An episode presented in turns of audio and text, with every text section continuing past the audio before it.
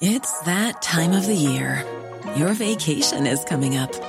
You can already hear the beach waves, feel the warm breeze, relax, and think about work. You really, really want it all to work out while you're away. Monday.com gives you and the team that peace of mind. When all work is on one platform and everyone's in sync, things just flow wherever you are. Tap the banner to go to Monday.com. Hey, I'm Ryan Reynolds. Recently, I asked Mint Mobile's legal team if big wireless companies are allowed to raise prices due to inflation. They said yes. And then when I asked if raising prices technically violates those onerous two year contracts, they said, What the f are you talking about, you insane Hollywood ass? So to recap, we're cutting the price of Mint Unlimited from $30 a month to just $15 a month. Give it a try at mintmobile.com slash switch. $45 upfront for three months plus taxes and fees. Promoting for new customers for limited time. Unlimited more than 40 gigabytes per month. Slows. Full terms at mintmobile.com. This is the Cork Today replay on C103. A very good morning to you. A very good Tuesday morning to you as we welcome you along to the programme. John Paul taking your calls at 1850 333 103. Text or WhatsApps also available at 0862 103 103. And going through the papers uh, this morning, I think every single paper I went through have picked up on our story in our interview yesterday with Elaine Hennessy, who was speaking about the loss of her gorgeous dad, Paddy and her two uncles, Willie and Johnny, who died so tragically just about two months ago in uh, Mitchelstown. And I thought her line where she described them as absolutely the nicest men you'd ever meet. And she was so brave speaking to us yesterday. All of the newspapers picking up on that story uh, today. And I'm really hoping that out of that interview yesterday and the publicity it has garnered today, that the herself and Carmel O'Gorman Gorman, the other lovely lady who spoke with us yesterday, who's a great advocate for mental health. Uh, they, and of course, one of the main reasons they joined us, besides that we wanted to remember the, the wonderful Hennessy brothers, but they wanted to promote the fact that they're doing a sleep out and they're abiding by all of the COVID restrictions. They're going to be doing a sleep out at the weekend and uh, they're going to light lanterns at just as the dawn breaks at about half five in the morning in memory of everyone, anyone who's lost, whose lives have been lost or lost lost a loved one due to a mental health uh, issue. But they're hoping to use the sleep out to raise some money for the Cork Mental Health Group. And the idea would be to try to get some affordable counselling locally for people who are struggling. And corkmentalhealth.com, you can go to their website, Sleep Out to See the Dawn Break is the name of the fundraiser. And I really do hope that people contribute to it because it is such a worthy, worthy cause. But as I say, all of the papers today picking up on our interview yesterday with uh, Elaine uh, Hennessy. And we once again thanks Elaine for speaking with us yesterday. I was very aware of what a tough issue it was for her, and that's why very courageous, very, very brave young wo- woman. And we wish her and her family nothing but the best going forward. Now, a little bit of good news when it comes to vaccination rollout, and a little bit of, of positivity that's going to help with the rollout of the vaccine, and also it's also going to help with the reopening of the country and our exit from lockdown. It's very much been given a boost because it it looks like now more than half a million people in their 50s will be able to get their COVID 19 jab earlier than was expected. You've probably been listening to this on the news all morning. It's understood that the one shot Johnson & Johnson vaccine will be recommended for people over 50 by the National Immunisation Advisory Committee, NIAC. NIAC is also believed to be recommending that the age restriction on the use of AstraZeneca be eased and it's expected that that will also be offered to people in their 50s 50s. As we know at the moment, AstraZeneca is confined to people over 60 but only for people in their uh, 60s. And by the way, if you are 60 and have in the last 12 months celebrated your monumental 60th birthday, today is the day that you can go on to hse.ie or ring 1850 24 1850 to register for your jab. But the allowing AstraZeneca to be given to the 50s, and now throw in Johnson and Johnson. That's going to give greater flexibility to the HSE, and obviously it's going to be all dependent on the supplies that come in. And the, the 50 to 59 age group is a really big cohort of people in this country. They, it's estimated that there's 550,000 50 to 59 year olds, so our parents were all very busy in the 60s uh, for sure. And uh, if as it's expected, NIAC will give the go ahead for the Johnson & Johnson and AstraZeneca to be used on the 50s. It's you know, the 60s, as I say, are registering today. I'm assuming in the coming weeks they'll be asking the over 50 year olds to uh, register. And the HSE are saying that they could expect vaccinations. Uh, vaccinations, they were sort of saying that the over 50s will be getting vaccines sometime in June, but they reckon that will be well brought uh, forward because there is 40,000 doses of Johnson & Johnson vaccine due this month. There already are some in fridges, but there's 40,000 in total due in April, and we've only a few days left in April. And then in May, there's an even bigger bounce. There's 132,000 doses of Johnson and Johnson. 600,000 is expected for Johnson Johnson by the end of uh, June. So, so that certainly even even that six hundred thousand Johnson Johnson alone would well cover the over fifties. The Chief Medical Officer Tony Holohan will make the final decision on the recommendation from uh, NIAC they yesterday finalised their assessment of the age-related risk of the jab. Again, similar to the AstraZeneca, Johnson & Johnson is linked to a very, very small number of unusual blood clots. And NIAC definitely cannot be accused of rushing their decision. They certainly have taken quite some time and quite a good number of meetings before deciding that yes, it is going to be okay to give John, to give the Johnson & Johnson jab to the over 50s. NIAC is understood to have said it will also be able besides the over 50s. It'll also be allowed to be used in a younger age group where there's no alternative. I'd like more information on what they mean by that. It'll also be given to vulnerable groups, people like the homeless people, people uh, who they feel it's difficult to reach for a second dose. They reckon if they go to people in the homeless community, I know they spoke before about the Roma community and the travelling, travelling people, members of the travelling community, that they're fearful that if they give them a jab or they've got to come back for a second, they may lose contact with them and not get them back for the second.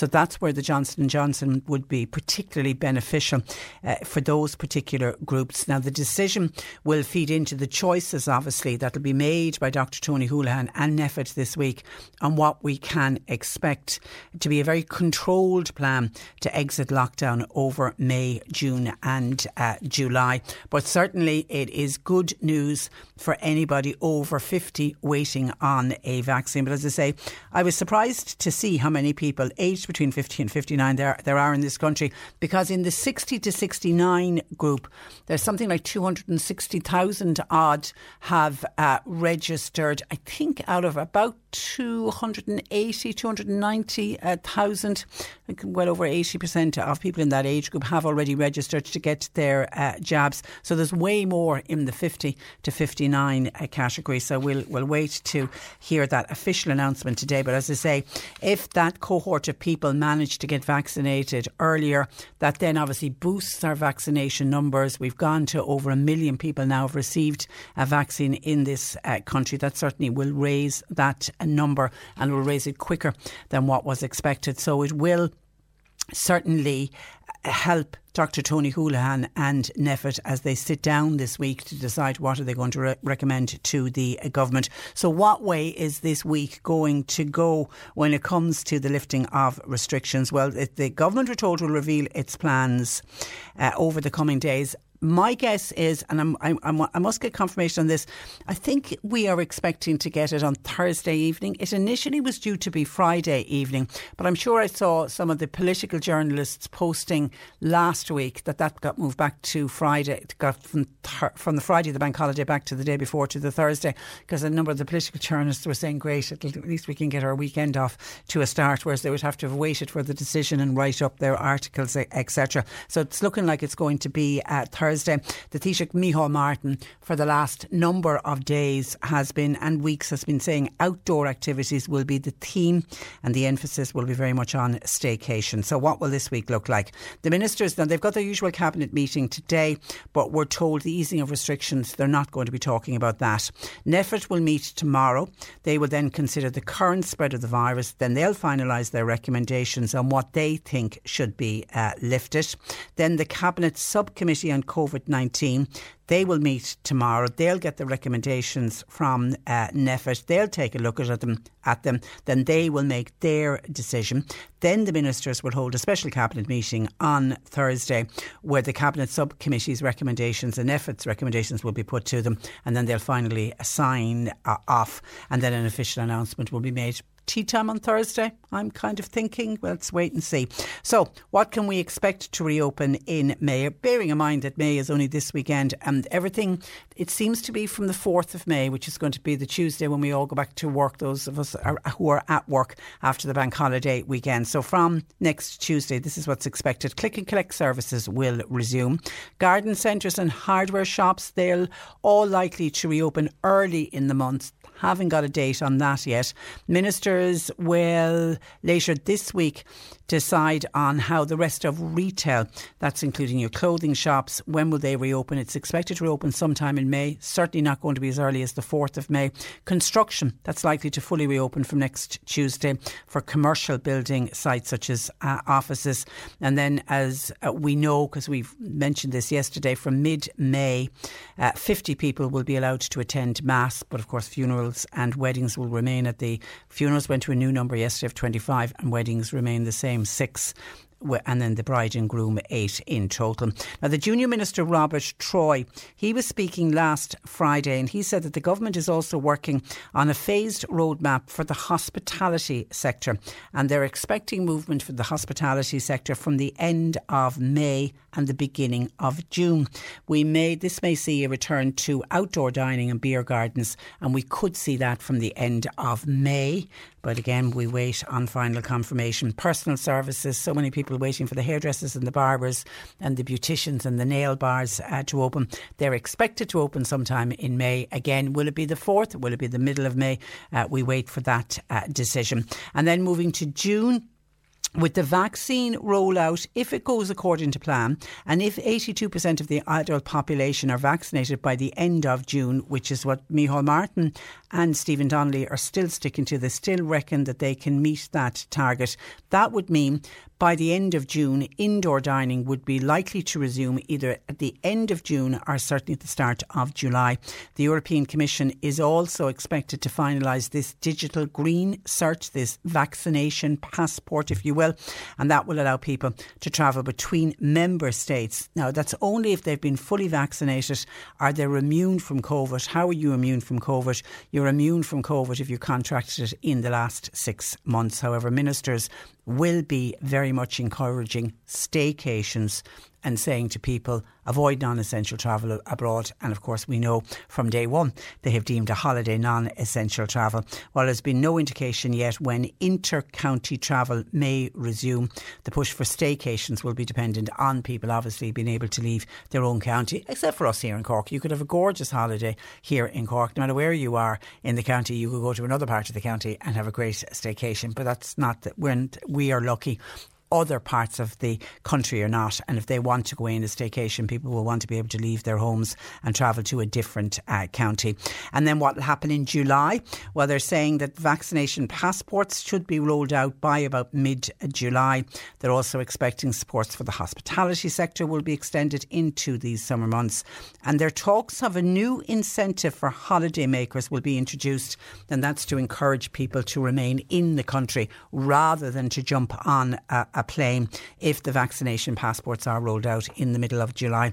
Uh, we will watch with great interest this new incentive for holidaymakers because certainly the one, the, the tax one that they introduced. Now, I know the timing of it was so bad where we were all meant to be getting a rebate back on what we spent in restaurants and in hotels. It was the timing of that was also wrong, but it was also so complicated. I know you had to download from revenue and there was an app had to be downloaded. I remember downloading and taking a look at it and thinking that is just so complicated. I said I'd rather pay for my, my meal and claim nothing back than trying to go through all of the rigmarole. So whatever kind of an incentive they're going to make for holiday makers, please, please, please, power power the be, make it as easy as possible. Other countries have made it very sim have made simplified it by giving people vouchers, and then you would get like every household would get a voucher. Everybody at a certain over the age of eighteen would get a voucher that you could spend either locally or on a staycation, and you just presented the voucher. That's the simplest way of doing it. And thanks to Marie emailing Patricia at c103.ie with the subject being suspicious phone call. Uh, good morning. I'm just wondering if you would ask any of your listeners is if any of them received the same phone call that I just had from a Mallow number, and the number on it is 022 574 660. A pre recorded message came on telling me that there was suspicious activity on my public service account and a warrant had been issued for my arrest. Last time that I inputted my PPS number was just on Sunday when I registered for the vaccine on the HSE website. Obviously, this is some kind of scam uh, message and it was read out so quickly. You'd be inclined to ring them back to find out more information. I obviously didn't ring them back, but others might be inclined to do so. Please warn people. Okay, first of all, that wasn't a Mallow number because, yes, a Mallow number does start with 022, but a Mallow number then will be followed by five digits. There's six digits on that number after the 022. John Paul tells me it's from Tunisia. They're scam artists, absolutely scam artists. I mean, even thinking about it, how could there be suspicious activity on your public service account? What's your? We don't have public service account. We have public services cards, but we don't have a public service uh, account. It's a complete scam call. If you have one of the smartphones, you might be able to block the number because sometimes what happens is you'll get a you'll get a number of those calls will arrive uh, to you. But just listen, even if you manage to answer it even though they don't want you to answer. Normally, it'll do one or two rings and then it'll go into a, either a voice message or the because it's computer generated. It isn't somebody sitting at a phone typing your number in. Uh, normally, what happens is it's one or two rings. They don't want you to pick up the phone, but even even if you do, just hang up immediately. But absolutely don't ring them back because there's a variety of different scams and how they work. Some of them you just ring them back, and it's one of these premium lines, and of course they hold you so long with these pre-recorded messages that you can be on for 10 20 minutes and the size of your phone bill that you will get back. And then others, there could actually be somebody at the end of the phone line trying to inter- interact with you to get information from you, like your bank details or whatever, the usual uh, scams. So, yeah, that is absolutely a scam call. But when you look at it firstly on your phone, you might think, yes, that that is a Mallow number, but it isn't because, as I say, a Mallow number would only have five uh, digits, where there's six digits after the 022. But listen, we've some of these scam callers have been doing incredible work. Some of the more sophisticated ones ha- have had people receiving phone calls from the Department of Social uh, Protection, and it actually looked like the Department of Social Protection's number. They'd managed to put the number up, even though it wasn't coming from that phone number at all. So just be very, very careful with any calls and any texts that you receive. 1850 333 103. That's not a scam call, that's our phone number. Cork Today on C103. With Sean Cusack Insurance's Kinsale, now part of McCarthy Insurance Group. For motor, home, business, farm, life, and health insurance, cmig.ie. The Taoiseach Micheál Martin has said he wants to ensure that when society reopens after the current coronavirus lockdown, that it stays open. But he said that outdoors will be the theme for the summer months. So, where does that leave indoor dining and the pub trade? Michael O'Donovan, chairperson of the Cork Vintners Federation, uh, joins me. Good morning to you, Michael. Good morning, Patricia. Now, only having outdoor service, where would that leave many of your members? Yeah, look, I suppose uh, outdoor. Look, what, what we've heard from NPHET is that it's going to be outdoor first. But look, we know we live here in Ireland, uh, down the southwest corner, you could say. Um, the weather, look, isn't great. But look, we'll have to get over that challenge. Um, what we estimate is about something around 20% of the members would have the facilities to go outdoors. But look, we are seeing it weekend. Uh, every weekend we saw it last weekend. Now, you know, pictures from Salthill, pictures here from Cork City, um, pictures from Dublin, and various places around the country. Uh, people are starting to mix and socialise. So what we're just asking for is to be given the chance to open outdoors um, initially, and like uh, we can control, have controlled environment Department of Health will set out regulations for us, so we know we're going to have social distancing even for outside, and like it's safer than than than what's going on at the moment, and um, probably where people are congregating. So we're just asking for a roadmap for what's going to happen in the coming uh, months, be that the end of May, June, July, and we're asking the the government really to follow the Northern Ireland model of where they're opening outdoors this weekend. Um, they'll be doing that for about a month, hopefully, if numbers stay down, and then they'll look to go indoors. Um, and what we're asking is that when they go indoors in a month's time, uh, towards the end of May, that we would consider going outdoors. Um, and then hopefully, if numbers stay low, um, that we would follow uh, in the map of uh, roadmap of what they have um, that w- a month after that, then we would consider going indoors. Mm. They're slightly different, though, Michael, in that they've a lot more people vaccinated than we have. Well, yes. Look, Stephen Donnelly has been quite open. They're probably four weeks ahead of us, so that's why we're asking. You know, when when they go indoors, we're only going outdoors at that stage. So that's Yeah, that's yeah. a month after them. So that's what NPHET have been saying. Uh, we've we've asked the question of NPHET, how far ahead are they compared to us? And they keep saying somewhere between three and four weeks. So that's why we're we're just asking when you know that that we would be three four weeks we'd be four weeks behind them then um, when they go indoors that we'd only go outdoors Yeah, give us a chance then to catch up. And certainly there's good news coming through on vaccines and, and who can get various vaccines. So we should be able to uh, roll them out and keep it on target to have everybody, well, 82% vaccinated uh, by the end of uh, June. But at this stage, Michael, I, I, I take it what you're saying is and certainly by the end of this week on Thursday, hopefully when the government make the announcement, it's just to have some kind of dates, some kind of a reopening plan. Yeah, uh, exactly. That's what we're looking for is a plan to go forward. Because look, uh, Patricia, we can't walk in the door of our pubs, turn on the lights, open the front door, and off we go. Uh, we depend on the breweries to go back brewing, so they need to go back probably a week or two before we even open, um, uh, because they will have to brew the product, get it out to distribution channels, and get it then into our pubs. We then have, in, in our own scenario, we have to bring back staff. There'll be return to work protocols that'll be set out by the Department of Health that we'll have to follow. But even just the logistics, um, like cold rooms have to be turned on mainly 48 hours before product goes in. Lines will have to be blown out. They'll have to be cleaned. Um, so service technicians from companies will have to be brought in to do all that. Um, so there is logistical work. So like w- what we're looking for is a plan to go forward so that we can see the plan, people can adopt it then to their own premises and gauge when they will be able to open and work with companies, work with the tradesmen to get them ready and bring back their own staff. So uh, when when the date finally comes, then that we will be ready. And look, we appreciate when uh, if we get the plan to go outdoors. Um, that uh, things may change, variants may come in. We we saw it at Christmas. Uh, things went, uh, you know, out, outside of our control happened, and that may happen again this time uh, to the government. We hope it won't, but at least if we have a plan to go forward, we can work towards the plan. And look, hopefully we'll be able to stick to the plan. What would losing another summer mean to some publicans, Michael? Oh, it would be detrimental at this stage. You know, like last summer, uh, over 50% of our members didn't get to open. So, like, to go through, a, look, look we've, we've been well on the record of saying, and we know from them that they need to trade for, especially the months July and August into September, um, so they can see through the months October, November, December, January, February.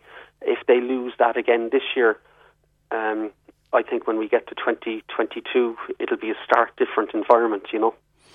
Okay, so it's it's very give us give you a chance to reopen and show you can do it safely because you, your you, your industry and your members you do believe you can do it safely.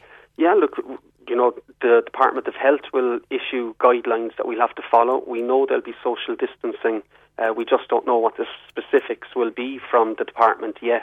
But like, if we get to go outdoors first, which NPHET, which the the cabinet have been indicating, um, look, open for outdoors and open all, you know, like pubs, restaurants, hotels together, and take the burden off any one uh, side of the industry if we're all open together.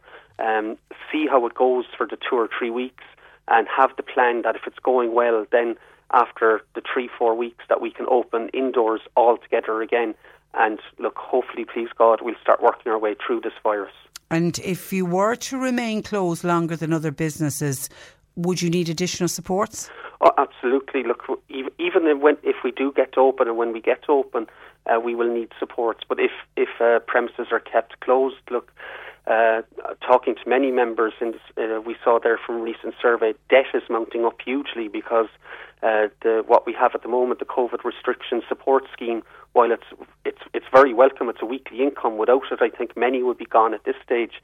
But um, it really needs to be doubled because anyone paying rent or, or paying back a mortgage now um, they they just can't meet the repayments. So if it was doubled from 10% of your 2019 weekly takings to tw- from 10 to 20%, it would give them a huge fighting chance. But look, hopefully, if we can get open, people will be able to pay their way forward with some help. Um, but like if we're not opened, the supports absolutely need to be doubled because uh, people just won't survive, and debt is, is mounting up at the moment.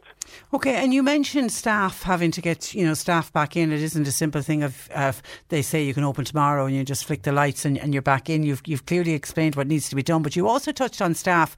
Is there a danger, Michael, that some staff might not be there, that they've gone to other industries? Absolutely, it's it's it's one that's come up at numerous meetings that we've had. Um, staff have gone to other industries, but look, I suppose there is always um, there's always new people coming into the trade as well, and and um, I suppose younger people looking to get a job. Many people use the pub trade as their first job, you mm. know. So hopefully there'll be people like that. Um, the the problem will probably be experienced chefs because uh, that's a specialty. Um, you can train most people, you know, for bar service, uh, waiting service, um, but but chefs need to have served their time really um, and be qualified in doing what they what they do. So that will be an issue going forward. But look, until we get a date and regauge, we won't know the severity of the problem um, uh, going forward. But look, hopefully, if we get the date, we, will be able to work through those problems. Okay, hopefully some clarity at the end of the week. I'll let you go because I know you're you're going on a Zoom call. Uh, Michael, we appreciate you taking time out, though, as always, to talk to us. Thank you for that. Thank you, Thank you. Good morning to you. That is uh, Michael O'Donovan, who is chairperson of the Cork Vintners Federation. 1850 333 103. Just looking for some kind of guidance at this stage. But, you know, I think a lot of people would agree with him. There's certainly this huge pent up need to socialise, and that was witnessed at the weekend when we saw the huge crowds of, in particular, young people that descended on Salthill, but there were other parts of the country uh, as well. So, you know, there is that pent up need to socialise by young people, and not just young people, there are older people as well, are desperate to go out and have a nice meal or have a few pints or have a few glasses of wine, just to go out and socialise and be a bit normal. So let's uh, wait and see what will come, but it certainly will be outdoor, is where our socialising will be for the foreseeable future. Recent West Cork Municipal District Council meeting calls were made for an additional local link service to link all the towns in the West Cork region. Calling for the current service to be extended is uh, Fianna Fáil Councillor Deirdre Kelly, who joins me on the programme. Good morning to you, Deirdre.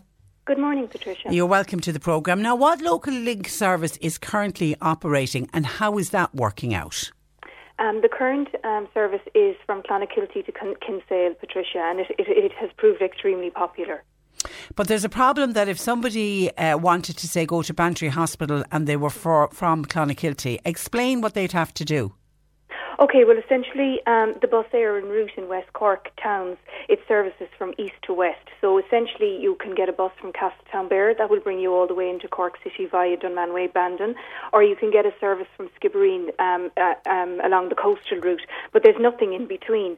So if somebody um, on the coastal side of the constituency, Clonakilty or, or somewhere like that, needed to get to Bantry Hospital, they would need to get a bus into Bandon and take a bus back out via oh. um, Dunmanway. And yeah, that's, that's that's crazy, isn't it? That it really is, is crazy. It so is. you suggest that there would be a local link that would cover the entire Wild Atlantic Way in your area. Is that your thinking?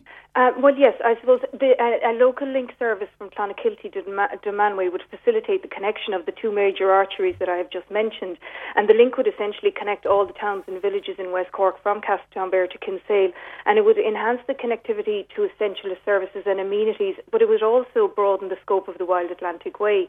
So it would be a win-win situation, and what I've suggested is that um, that local link would pilot it over the summer months. Um, I suppose it, it, came about because. Um, the, the, the recent uh, government, uh, our future, our, lo- our rural future plan, um, uh, provided for the inclusion of, of uh, additional local link services. So I think this is now uh, an opportune time to, to visit the matter. And all, I mean, obviously, it would be a huge win-win for local people who don't have transport, don't have their own cars or anybody to take them to appointments. But it would also be a great boost for tourism when we when we get to the stage where tourism is back up and running. Well, absolutely, 100%. I mean, look, I suppose um, from where I'm located here in Dunmanway, um, if, if uh, it's all brilliant if, if it's a um, beautiful sun, sunny weather all over West Cork, but on a wet day, um, somebody could get on that bus and come to Dunmanway to to our new state of the art swimming pool. Um, likewise, somebody in Dunmanway who may per- possibly may not have never visited the West Cork Railway Village could travel over and have a look at that, or go to the cinema, or and our people in Clon could come and see the pa- Samogor passport bells uh, and um, and visit the trail here in mm. So look, it, it just opens up the whole of the constituency to to um, to what it has to offer, I suppose, you know, and promote promote um, West Cork as a whole. Did you get much support at council level from the other councillors for your suggestion? Yes, I did. Yes, I did, and I've had um, um, support letters from um, businesses from, from all over the constituency um, um, advocating it and supporting it. So, so the, the, what would be great now? We're coming into the summer months. Uh, run this pilot and then gauge it from that. See what the support is like for it. Absolutely. I suppose, look, if, if they piloted it over the summer months, and I'd suggested June to September, you know, just um, in the hope that um, COVID restrictions will be relaxed by then, um, and piloted it over that amount of time, and it would gauge the, the take up on it, and we could we could proceed from there. And you reckon the funding is there, or could would, would be found? Well, yes, because in, as I said in the um, our rural future plan that was announced a few weeks ago, the government specifically um, provided for the increase of local link services around the country. So it's there. It's already been mentioned. Yes, That's great. okay, and yeah. just while we have you on as, as a local councillor, we, we're getting so many calls in from people who are out in lovely scenic areas, and we live in a beautiful county. The, the lack of bins in many of these scenic areas and public toilets are the two things we're constantly hearing about. Yes. This was a huge issue um, at yesterday's uh, council meeting, full council meeting, and um, the chief executive did uh, advise that I think the figure was 958 bins um, around the county of Cork, and um, he went into the minute details of how many were in each area as well. Um, they advised that there's over three million, I think, um, spent on on um, in our refuse collection um, in in the county, and they advised that they don't want to spend more taxpayers' money uh, on on on this service. Um, look, I suppose we all need to be responsible, Patricia. We all need to to respect uh, our local communities and pick up after us. Uh, I mean, I, uh, the chief executive did advise that you know he has um, he was out and about over the weekend and he saw uh, litter with um, branding of specific shops or businesses, and that people just need to, if they're going in for takeaways or if they're going in for coffees or if they're going in for whatever they're going in for uh, in this beautiful weather, they need to pick up after them and bring it home. You know, it's not the response. We all need to take a personal responsibility, essentially. But I think the majority of us will, Deirdre, but yes. the minority are ruining it for everybody. It is, it is, and it totally is that. It's the same with everything, Patricia. The minority will ruin it for, for everybody else. But three million, is—that's just on the bins, on that 958. Yes. Wow. Wow, yeah. wow, that's yeah. a lot. It's a lot of money. And it then public toilets. John is saying there is there's no public toilet opened in Midleton. And yesterday we had people talking about the condition of the public toilets in Kinsale. It seems three of the four of them were blocked over the weekend, and they painted dreadful picture. Public toilets is another area that needs to be looked at, Deirdre. Yes, and that is, I suppose, that has been heightened um, during COVID when businesses have been locked down because I suppose people would generally have used the facilities in, in the businesses that are in the cafes or in the restaurants that they have been attending, but that's that's not available to them um, any longer. Hopefully, now if businesses uh, open up, as businesses open up, that will alleviate that problem to an to an extent. But it was highlighted at yesterday's meeting as well. I suppose we have that issue here here near me as well. Um, uh, Ballineen and Enniskeane, their public toilets have been closed now for a number of years, you know, and uh, a, a, reason for that is is, um, is staffing levels as well. Um, you know that uh, uh, people have retired from the council and they haven't been replaced, and and, and that that is it's manpower on the ground is, is one of the issues relating to that. Okay, all right, we leave it there, Deirdre. Listen, thank you for that, and keep it. Yes, Sir, may I just uh, just say one thing, if you don't mind, please? I just wanted to extend a huge thanks to the Cork Fire Service, particularly the units in Dunmanway, Bantry, and Clonakilty who uh, worked all weekend to bring the forest fires in Shiplake under control. Well, actually, I was tweeting about them at the weekend. God, some of those fires were, were devastating. Now, I know Oh, they awful. thankfully weren't as bad as what went on in, in Killarney, but uh, Dunmanway got it really bad, didn't they, at the weekend? Yes, it was. I mean, I suppose there was about 25 acres, I think, of young plantation, and then you Ah. had the um, there was older plantation also, and then there was, I suppose, the we saw on Twitter the, the remains of um, birds' nests. You know, so there was a lot of issues in relation to wildfire as well, or wildlife. So look, it, it was it was awful to look at the plumes of smoke emanating from the area, and um, there's just huge credit due to our fire services. They, they're risking life and, and limb. They, they really are incredible people. All right, Deirdre, listen, glad to mention that. Thank you for that and Thank thanks for so joining much, us. Uh, good morning to you. That is uh, Dunmanway based councillor uh, for Fianna Fáil, uh, Deirdre Kelly. Just on the toilets, by the way, remember yesterday when uh, we mentioned about Kinsale uh, toilets, we got onto the council about it because we had people saying, first of all, we thought there was only one toilet blocked, then we were told by somebody else, no, there was three of the four toilets blocked and they were disgrace and there was queues and there was so many people in Kinsale at the weekend and shocking that there wasn't uh, public toilets that people could use. So we got on to Cam- Cork County Council to say what's going on with the public toilets in Kinsale. They come back and said the toilets in Kinsale are maintained on a daily basis. If any issue issues arise, they're reported to Cork County Council engineering staff for actioning. End of statement. So we've got back onto them to say, do staff work on weekends or is it only Monday to Friday? Uh, and I'm not having a pop off the, the council on this one because I think Deirdre summed it up as well. It's manpower. It's literally manpower. There's, you know, if they staff leave and they're not allowed to recruit anyone else, and if they don't have enough uh, manpower, but certainly on busy weekends, when I mean, we knew we were talking on Friday what a glorious weekend it was going to be, and we knew people were going to be out and about.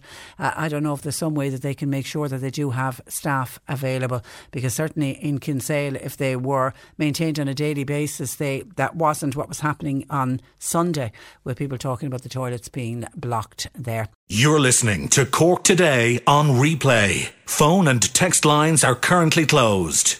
This Saturday, you're invited to join Trevor Welsh on c103.ie for the excitement of the Premier League powered by Talk Sport. We'll bring you exclusive live coverage of Crystal Palace versus Man City. That's at 12.30. Brighton versus Leeds at 3. And then Chelsea taking on Fulham at half 5. And our final match this weekend will be Everton versus Aston Villa at 8pm. The Premier League live online would now stream live Premier League action with a Now Sports or Sports Extra membership. Listen Saturdays on the C103 app or go to c103.ie. Now, a lot of texts coming into us. Firstly, just a couple to do with vaccination and sign up for vaccination. Hi, Patricia. Have you any idea when 59 year olds will be able to register for the vaccine from a West Cork listener? No, no date uh, yet on that, but we're expecting news to come from the cabinet meeting this morning because we know now that NIAC has recommended the Johnson and Johnson and possibly the AstraZeneca for the over 50s. Today is the day that the over 60s can uh, register. So I imagine they'll be working through the over 60s and I would say within the coming weeks of this decision being formally announced by the cabinet today that it will go to the over 50s to register and they'll possibly do it the same way that they did it for the over 60s, that there will be a day set, set where you can start registering for the 59, the 58, the 57, and it'll work down that way. So as soon as we know, uh, we'll let you know. But for now, we don't have a date for 59 year olds. And then another listener who has already registered Hi, I'm 66. I signed up for my vaccine three weeks ago. How long do you think I'll be waiting? Well, they're working through the over 60s, and you're in the first cohort because it was the 65 to 69 year olds were the first. And it, to me, it's computer generated because there's 260,000 people have registered. So there isn't somebody or there isn't a group of HSE staff going through all of the individual people that have registered. So somehow the computer, it's been computer generated and they're sending the dates and the times for the vaccination uh, vaccinations out because we've heard from people who in say one family group all registering on the same day. There was one the other day where the people in their mid 60s that got their appointment and there was a 69 year old who still didn't have their appointment and so they definitely aren't working from the from the oldest down to the youngest from the 69 year olds down to the 60s. If you're in the county, I imagine people in the county if they haven't already are going to start receiving dates for a vaccination because it's tomorrow that the vaccination centre opens for West Cork. It's opening this week in Bantry and then it'll alternate. It'll uh, run to the vaccination centre in Clon the following week. And it's Thursday of this week that the vaccination centre in Mallow is opening for the over 60. So I'm imagining people in the county will start getting dates for that. But hang in there. Once you register, they have all of your details and it should be sooner rather than uh, later. So you should be getting your text pretty soon to give you your date and your time. Uh, a number of people were reacting to uh, what I mentioned about the publican who's contacted the programme, who is wondering, just floating it out there as a suggestion, because we were talking about pubs and the possibility of pubs reopening and what is it going to look like when pubs reopened and what a devastating year it has been for the pub trade, uh, people in the famous wet bars that we became to wet pubs. We never thought we'd be using that terminology. Uh, but even people who, the gastro pubs who were allowed to open for a short period of time, many of them were closed for the bulk really of a year. And costs have and bills are, are, rising and all of that. So a publican was just floating the idea of how would people feel if for a set period of time when pubs reopened that you'd pay an extra euro on a pint or an extra euro on whatever drink you're having yourself, but all, everything would go up by a euro. Now, I for a set period of time, just so that they could recoup some of the losses that they made last year. Some of your thoughts on uh, that. John in Carrigaline says, Patricia, tell that hungry publican he should be thinking of taking a euro off the price of a pint. And if he's not happy with that, tell him go get a job in a uh, factory. Maybe the off licence could subsidise some of the pubs. After all, they cleaned up during the lockdown. They were an essential business? Question mark. That comes in from John in Carrigaline. Somebody says no to a, euro on the on the price of a drink. Uh, I've got a suggestion instead. Said this texter. Why why not ask the government to reduce the VAT that they take. That would be, yeah, that certainly would put more money in the pockets of the publicans uh, for sure. Hi, Patricia. Regarding the pubs and the extra euro on a pint, do the land, did the landlords get a payment from the government while they were closed? The price of a pint is already high enough. But the answer to the question is yes, they did get su- subsidies. And it's not the drinking side of it, it's the social side of going to the pub just to talk to other people and to react with people. It's been a, such a long time, even just for me personally, since I've seen all of my friends.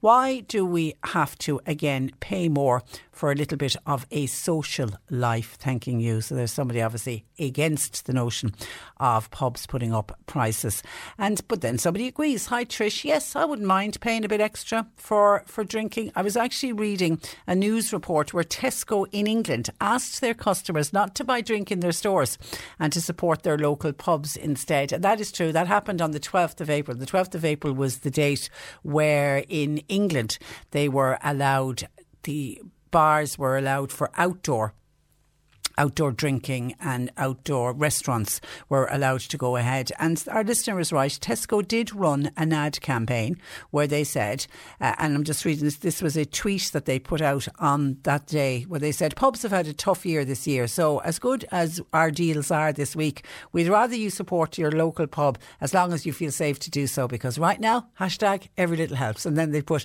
exclude Scotland, Northern Ireland and Wales because obviously their outdoor dining and drinking wasn't going on. And then they went on to suggest drink aware and all of that. But yeah, that was good at Tesco's to say, don't come to us for your drink this week. Go and support uh, your local pub. I wonder will they do the same here?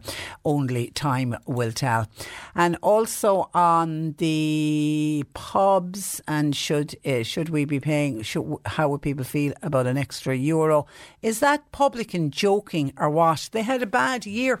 They want the customers to pay for it now. I don't think so. Says this uh, texter 1850 333 103. Scam calls, we mentioned them earlier today. Uh, Patricia, they are ringing on 023 numbers as well.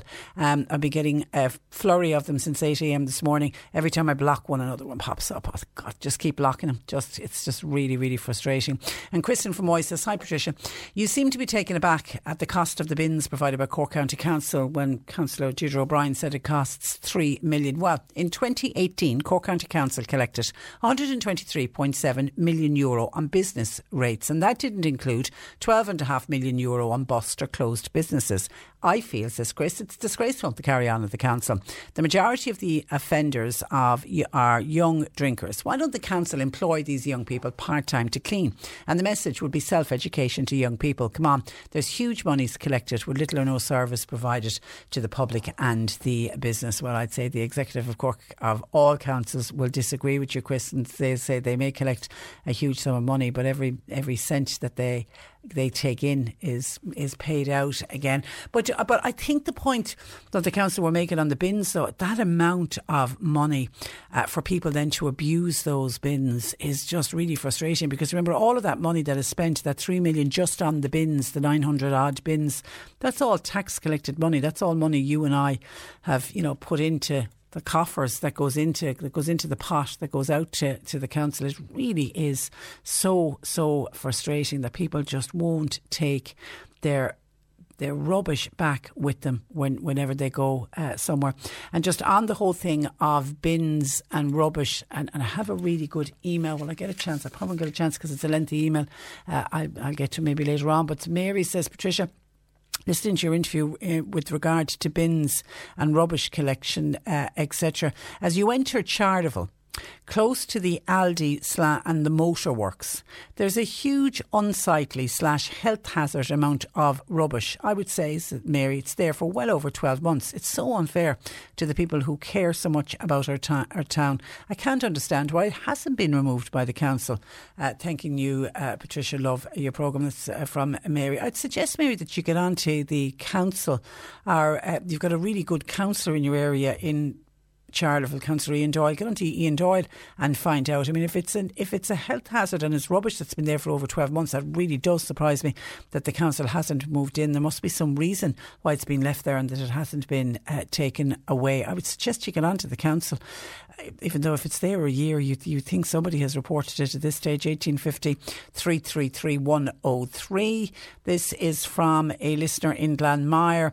This is on the scam calls again, but in this case, listener says says, Hi Patricia, this happened to me about two years ago. I got contacted by my bank who asked me to contact them, which I did. It turned out somebody was trying to take money out of my bank account and it was in Tunisia. Thankfully, it was not- noticed by the bank. They contacted me because they reckoned it was suspicious activity, so they didn't allow the money to be taken from my account. Fair play to the bank security, um, which uh, was really good of them to pick it up. Yeah, something similar happened to me as well. I got a, a message from the fraud department of my bank. It was one Saturday morning, and there had been unusual activity on my. Oh, they and I rang them. I got through to them anyway, and they asked me, "Was I in New York?" I said, "God, I wish I was." I said, "No, I'm not. I'm at home." And they said, "There's been activity on your. It was on my Visa card. In somebody had parked a car." On and used my visa, and they'd gone in and bought a cup of coffee, and they had bought another small thing. They were all very small amounts, and I said, "No, that ain't me."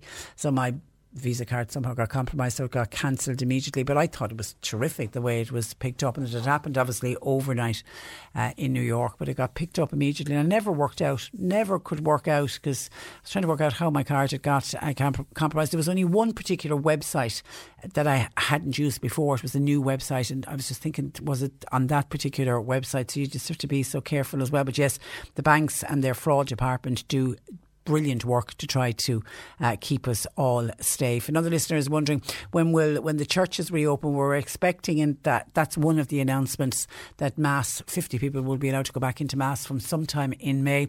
This listener is wondering when the churches reopen, will the knock on also be that the communions will be allowed to go ahead? Some First Holy Communions went ahead last year, but not all of them. So there are uh, children still waiting for First Holy Communion from uh, last year. I think all of the confirmations managed to go ahead. Am I right in thinking that that everybody who was due for confirmation got it? But certainly there was some First Holy Communicants who didn't make it, and as of yet, there's still no dates on any First Holy Communions for this year. And didn't we have the bishops come out a number of weeks ago telling parents don't buy any of the clothes for the First Holy Communion, which didn't give me much hope that the communions would be going ahead in the summer months. They may go ahead later on in the year, but we wait. Certainly no mention of First Holy Communions at the moment. And a Mitchelstown listener, hi Patricia, I had a beautiful day in Doneraile Park yesterday. God, glorious day to be in Don- Park. Lovely walks. There was very busy, but it was a beautiful day there.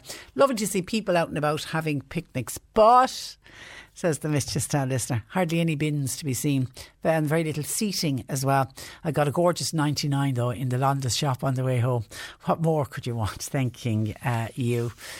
Yeah, uh, again, um, there are bins, but if they put too many bins, we're told the bins will be overflowing. The seating, if it gets busy, the seats that are there are taken up. That's why I always think if you're going on a picnic, bring a nice little rug with you and you can sit on the ground or something nice. And the weather's been nice enough uh, to be able to do that as well.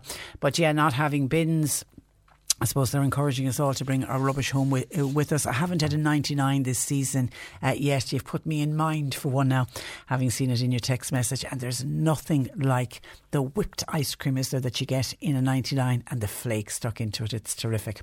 1850 333 103. You can text or WhatsApp 0862 103 103. C103 Jobs. Reener Screener Community Playgroup. They're looking for a playgroup manager. manager. While cost cutters in Bandon, they've got a vacancy for a deli and a till assistant. FRS in Kanturk, they're looking for relief milkers. It's for Duhallow, Mallow, and the Buttevant areas. And a 360 machine driver. That's wanted for Cork City. You must be comfortable with high lifts. Construction workers with experience in window and door trade and curtain walling uh, helping trades fit sills on site also required. You'll find all the details and more job opportunities by going online now. Just go to c103.ie forward slash jobs for more. This is C103. Cork Today on C103. With Sean Cusack Insurance's Kinsale, now part of McCarthy Insurance Group. For motor, home, business, farm, life, and health insurance, cmig.ie. Now, some of your texts coming into us on the price of a pint and the possibility of it going up. A suggestion, can I say, from a publican: bring it down a euro. That'll get your customers in. Somebody else says, Patricia, get real, rip off Ireland. Don't be encouraging them. Someone else says, Euro on a pint? You shouldn't even have read it out. Do you really have any idea how this economy is going to look like this time next year? Tell the pub profiteers draw from their savings. Please emphasise on the lack of public toilets will be more to the benefit of the general public, says Tim in Youghal. And actually, it's something we were talking about that in the office this morning. I think we're hoping to get to that uh, tomorrow on the programme because that is a huge, that is a massive issue. And that's why I touched on that. The suggestion, or it's not a suggestion, it's something that's happened in Dublin. It kicked kicked off from Monday, from yesterday of uh, this week, where they've opened up the it's the Dublin City Council have decided to open up the public buildings to allow toilets to be available. Because obviously we're having the problem but this is a problem that's happening all over the country when people are out and about that there's no public uh, toilets.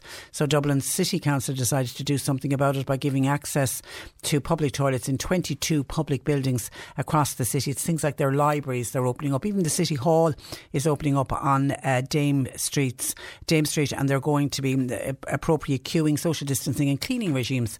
They're going to put in place now. Maybe the City Council in Dublin have more money than we have in our county councils here to be able to operate that or not, but I thought it was a terrific uh, suggestion. Hi, Patricia, concerning the vaccine, if you're over 60, do you have to register? Yes, you do, and registration is open now today for the 60 year olds. So from today, anybody over the ages of 60, if you haven't, uh, registered, you must register because you'll be going to a vaccination centre, not to your GP practice. So it's the hse.ie or it's 1850 24 1850. Hi, Patricia. Did uh, Deirdre O'Brien, the councillor from Dunmanway, did she say anything about bringing back the paper recycling to Dunmanway? It's been gone now for the last uh, 14 months. No, she didn't, but I'll ask John Paul. I know he's busy at the moment. The phone lines have been quite busy this morning, uh, but I'll ask him to uh, get back on on and see if we can find out uh, if there's any plans to bring back the paper recycling in uh, Dunmanway. I'll ask John Paul to put a call through. Now, Peter McVerry Trust, the National Housing and Homeless Charity, yesterday published their annual report, which is now active in 28 of the 31 local authorities across the country. To talk about their work, especially their work here in Cork, in both the city and the county, I'm joined by Pat Doyle, who is the charity CEO. Good morning to you, Pat. It's gone. Where's uh, Pat gone? Uh, John Paul is getting back on again. It was there a moment ago. I know we were having a problem uh, connecting with Pat's phone line. Is it? It's back with us now. Pat, are you there? Good morning, Pat. Good morning. Hi, Grace. Good morning, You're very welcome to the programme. Now, last year was your first full year at the Peter McVerry Trust working here in Cork. Can you talk to us about how many people did you work with? Uh, well, we're delighted to be in Cork, and uh, I want to say hello to your listeners. And um, 28 tenancies we created in the last year, which meant we worked the door in their own bedroom, you know, their own their own home. They got to create their own home last year with us. So it's an absolute privilege to get to work in partnership with the local authorities in Cork and uh, delivering um, units for 68 people. And we have an even more bigger, ambitious pipeline for 2021. And those housing units, Pat, were both in the city and the county? Yes, they were indeed. So, um, a number of them in Cork City. We did our first repair and lease in Cork City. That's a pair, uh, that, that's a program where we take old buildings and bring them back. That was the first time that program had been used in Cork. So we did that in Cork, in the centre of the city, and then we also worked out in Fermoy. We worked out in Cobh. We worked out in uh, um, out and around the county. And this year we're going right out into the county. So Bantry, uh, Clonakilty, uh, will be out that side this year. We'll be in Bandon. Uh, we'll be uh, we're opening a new office uh, in in the centre of Cork City. So, um, you know, right across the city and the county this year, we will deliver. Uh, um, another 60 to 70 units. That's terrific. But you do work very closely with both of the local authorities, the City Council and the County Council. Oh, absolutely. We only work where um, where we're in partnership. We can't do it on our own. We're not the sort. it's it's only by working together that you can really tackle these things. I mean, housing is a very complex issue. I know there's lots of us, um, but we need to get access, and in order to get access, you need the resources. And uh, between the city and the county councils, there, we all the units that we've brought in um, in the last year have been funded through the council. And then the people we get, the people we want to work with, the trust has an experience of working with uh, vulnerable people more so. That's our end of the game, and um, the council would identify those on the housing list who need supports from the Peter McVerry Trust. So everybody we're working with has a key worker, has a housing officer popping in. They have a, a fridge magnet from the Peter McVerry Trust that gives them a 24-hour emergency on-call number. So, um, you know, uh, but by and large, uh, once people get the key to the door, then they begin to form the relationships in the community, and begin to settle, and begin to put homelessness behind them for good. So fantastic. Great privilege. It's fa- fantastic. And how busy uh, were you nationwide with the trust, Pat? Very busy last year. Last year we had our busiest year. Even in COVID, we we housed 1,300 people last year. Um, wow. That's our biggest ever, and uh, a lot more landlords who didn't go to the market last year were reluctant to have people queuing up outside. They came to us and thankfully, and we we were able to get a bit of a bounce from that.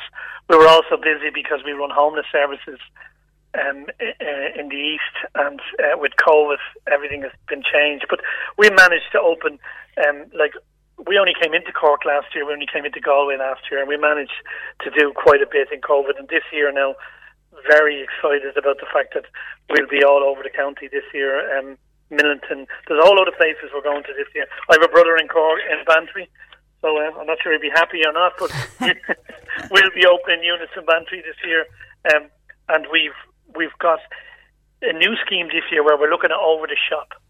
Um, so we hope to bring in 18 units over the shop. And if you, if any of your listeners will know when they're driving through small towns and villages, you see shops, you look over them and they're derelict. There's nothing going on.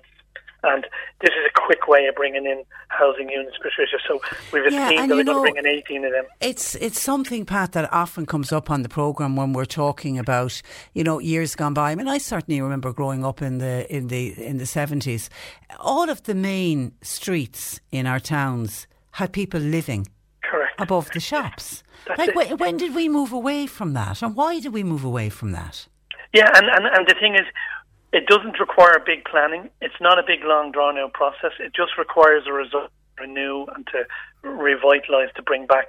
So we're trying one scheme this year uh, so far of 18 units um, across three different, well, it's actually three little schemes, six in each, um, across across one town, and we're going to bring in 18 units. Now that's going to breathe life into the town. Yeah. generate life into generate life into local shops. It'll bring back some of the deprivation that places look like. So, and and like we're looking at uh, Bandon, Cobh, Passage West, Charleville, Mallow, um, all of those towns. If you say, for example, if you look over the shops, the shops are struggling to keep going themselves.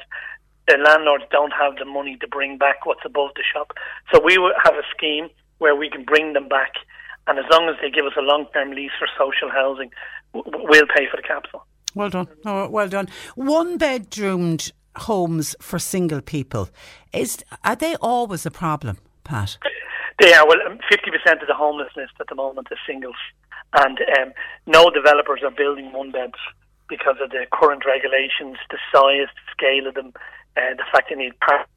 So every scheme that we do, we're opening one bed. So we're, we were due to open the scheme yesterday with the minister in Dublin, for example, and it was postponed because of the fires in Killarney. The minister was heading that direction, but that scheme had five one beds and three two beds. So but we're trying to get a balance of one beds in it so that we can bring the homeless number down. Um, I can't believe but 50% of people require a one bed, mm. and over 70% of people require a one to two bed. So, you know, every time you open the Sunday papers, you see three, four beds advertised yeah, yeah, everywhere. Yeah. Um, but what, what, what the homeless sector needs is one and two beds. And to do housing first, which is a scheme where we take people straight from the streets into a home, they need a one bed. Um, and so everything we'd be doing over the shops and every scheme we did, like we did a scheme last year. I think I spoke to you about the one in Fermoy. There yeah. was eight, there was eight units there, but five of them were one beds. You know, yeah, it's fantastic. That's, that's, the way you, you want that mix. Can you ever see the day, Pat, when a charity like yours is no longer needed? I hope so. Um, um, I, I think we might always be need, need, needed for housing because housing is a, a human right, and people people flourish and do better in housing. Once people get housing, they ask us the obvious questions. Can you help me connect with my family again because the shame of being homeless is, can you help me with my health? Can you help me with my education? So I think we'll always be required for housing. But I do look forward and wish for the day where we're not needed to manage homelessness, that we can get the homeless number down. And the way to do that is housing, housing, housing. And we need to get simple wins like over the shops, derelict sites and towns, not to be building new towns, but to look at the towns we have and to, to try to put the housing back into them.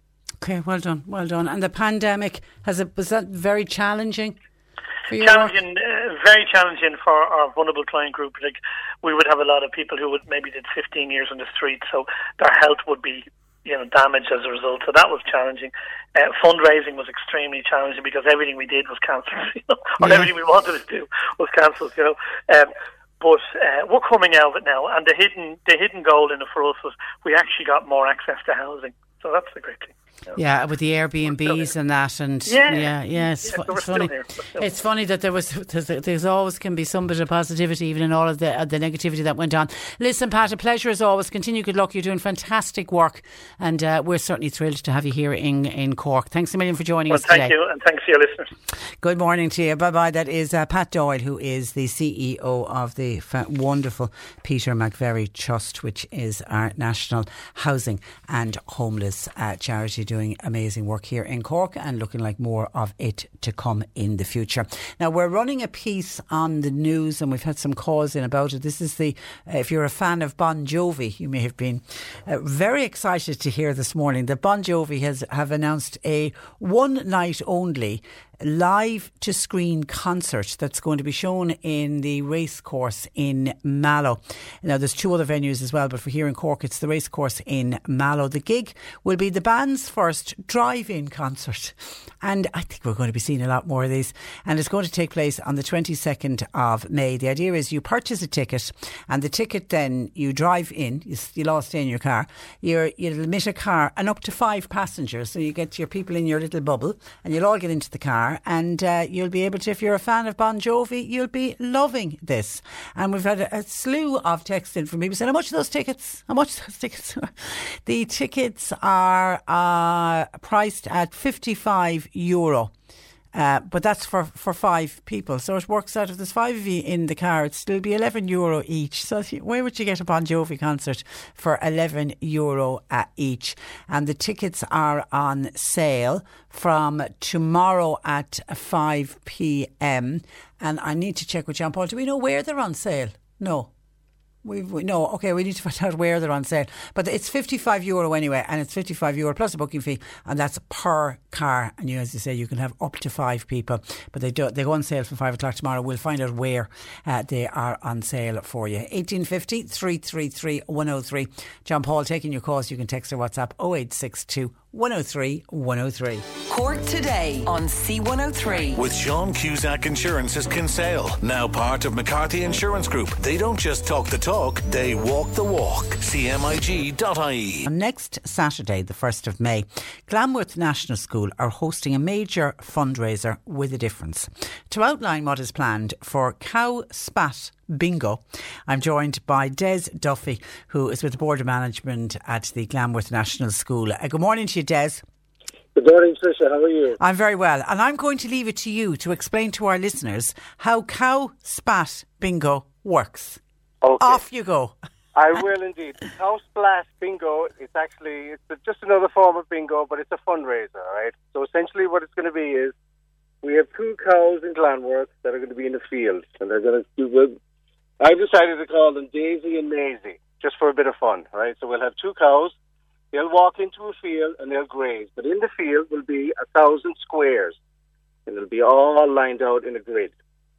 And each grid, and each square in the grid costs ten euros. Okay, so the the cows will go in, Maisie and Daisy. They'll graze away, and eventually, it could be after ten minutes or it could be after two hours and ten minutes. One of them will release themselves, and wherever the splat lands, that splat will win.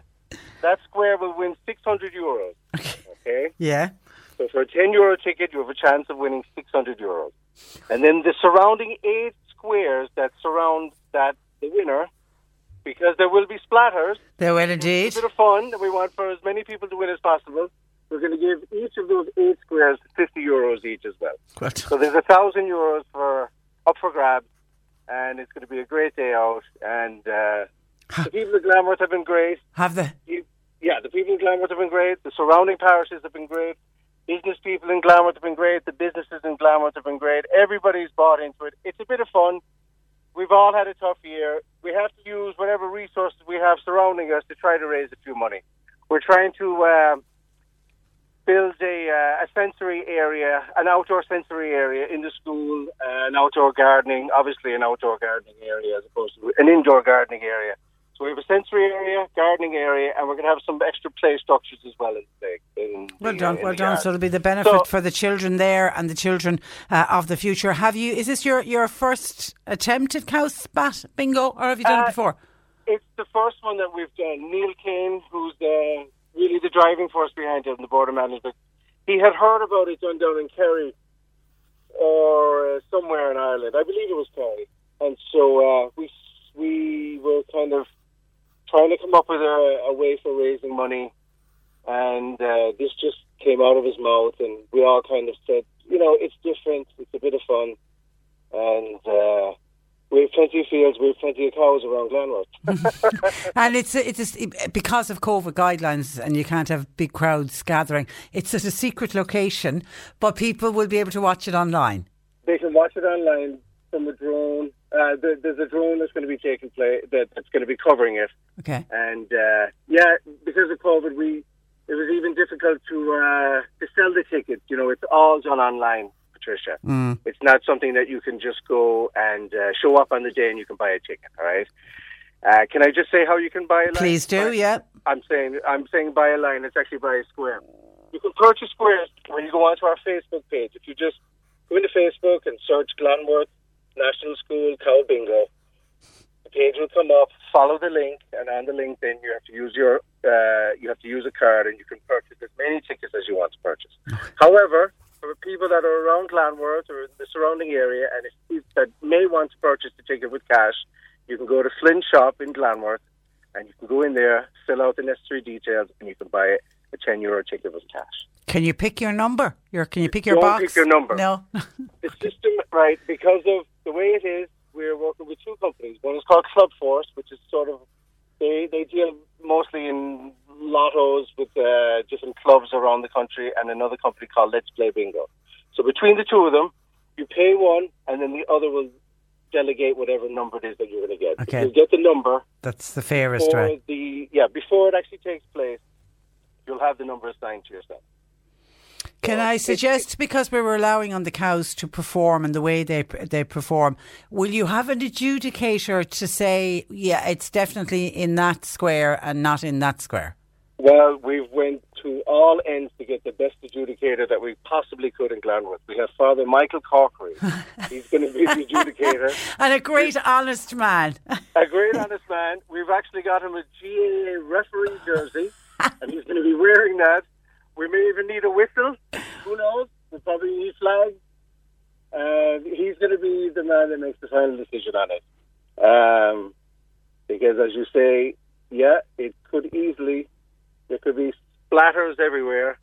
So uh, we're going to leave the final decision up to Father Michael. I suggest a ruler as well, because A may, ruler, he may need to measure what's landed more in one box than in another box. And how can people watch it online? Um, go to Facebook and just follow the procedure from Facebook. Okay. It'll, it'll be May 1st, 3 o'clock. Go to the Facebook, Glanworth National School, Cow Splat Bingo page, and just follow the procedure from there. And how many squares do you hope to sell? Well, we're our goal was to sell a thousand. We're two thirds of the way there right now, so we've got four days left. So we're trying for Final push. the final push. Yeah, let's see how many we can possibly get.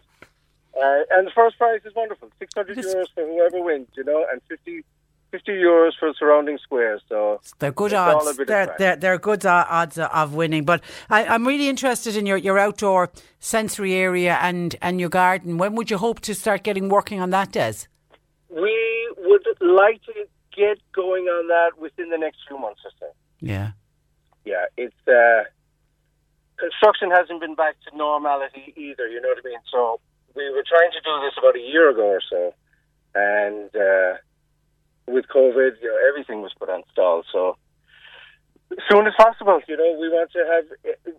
Everybody's craving for normality. Children are craving for teachers. You know what I mean? So we all just want to get back to having a normal life again, and uh, having a nice, colourful setting out in the front of school with soft surfaces and soft edges, and just make school life uh, better than it's been for the last twelve months. Okay, of course, the kid, the children are all back in school and, and delighted to be back, um, uh, Des. And it's it's tough for kids at the moment, isn't it, with all the rules and the regulations and the hand washing and the social distancing? It and is. It is. It is. It's their new normal, though, isn't it? it's their new normal, you know. I mean, I was just talking to somebody today. I'm, I'm actually working right now in West Limerick, and I was delivering to a school, and we were chatting about masks will be here forever. Well, not forever, but they'll be here for a while. But hand washing is definitely going to be here for a long, long time. And as a result of those, there was really no winter flu. Yeah. So it's not a bad thing either. You know what I mean? We'll all hopefully Within- come out better people from it. Yeah, please God, we'll all come out better. You know, we've all been tested with it. So what Okay. can you do? Okay, listen, we wish you luck with your, your cow splat uh, bingo. Just once again, remind us where people can go to buy the tickets. They can uh, they go to our Facebook page, Glanworth National School Cow Bingo, and follow The a link there. on there. Follow the link there, and you can pay. You can buy as many tickets as, as you want there. If you're around Glanworth, you can go into Flynn Shop, and you can go in and you can buy cash tickets in there as well. You'll, everybody will be assigned a number before uh, it actually takes place. You don't pick your number. It's just because of COVID. You have to go down the, the internet route. But everybody will be assigned a number before uh, it all takes place on May 1st at 3 p.m.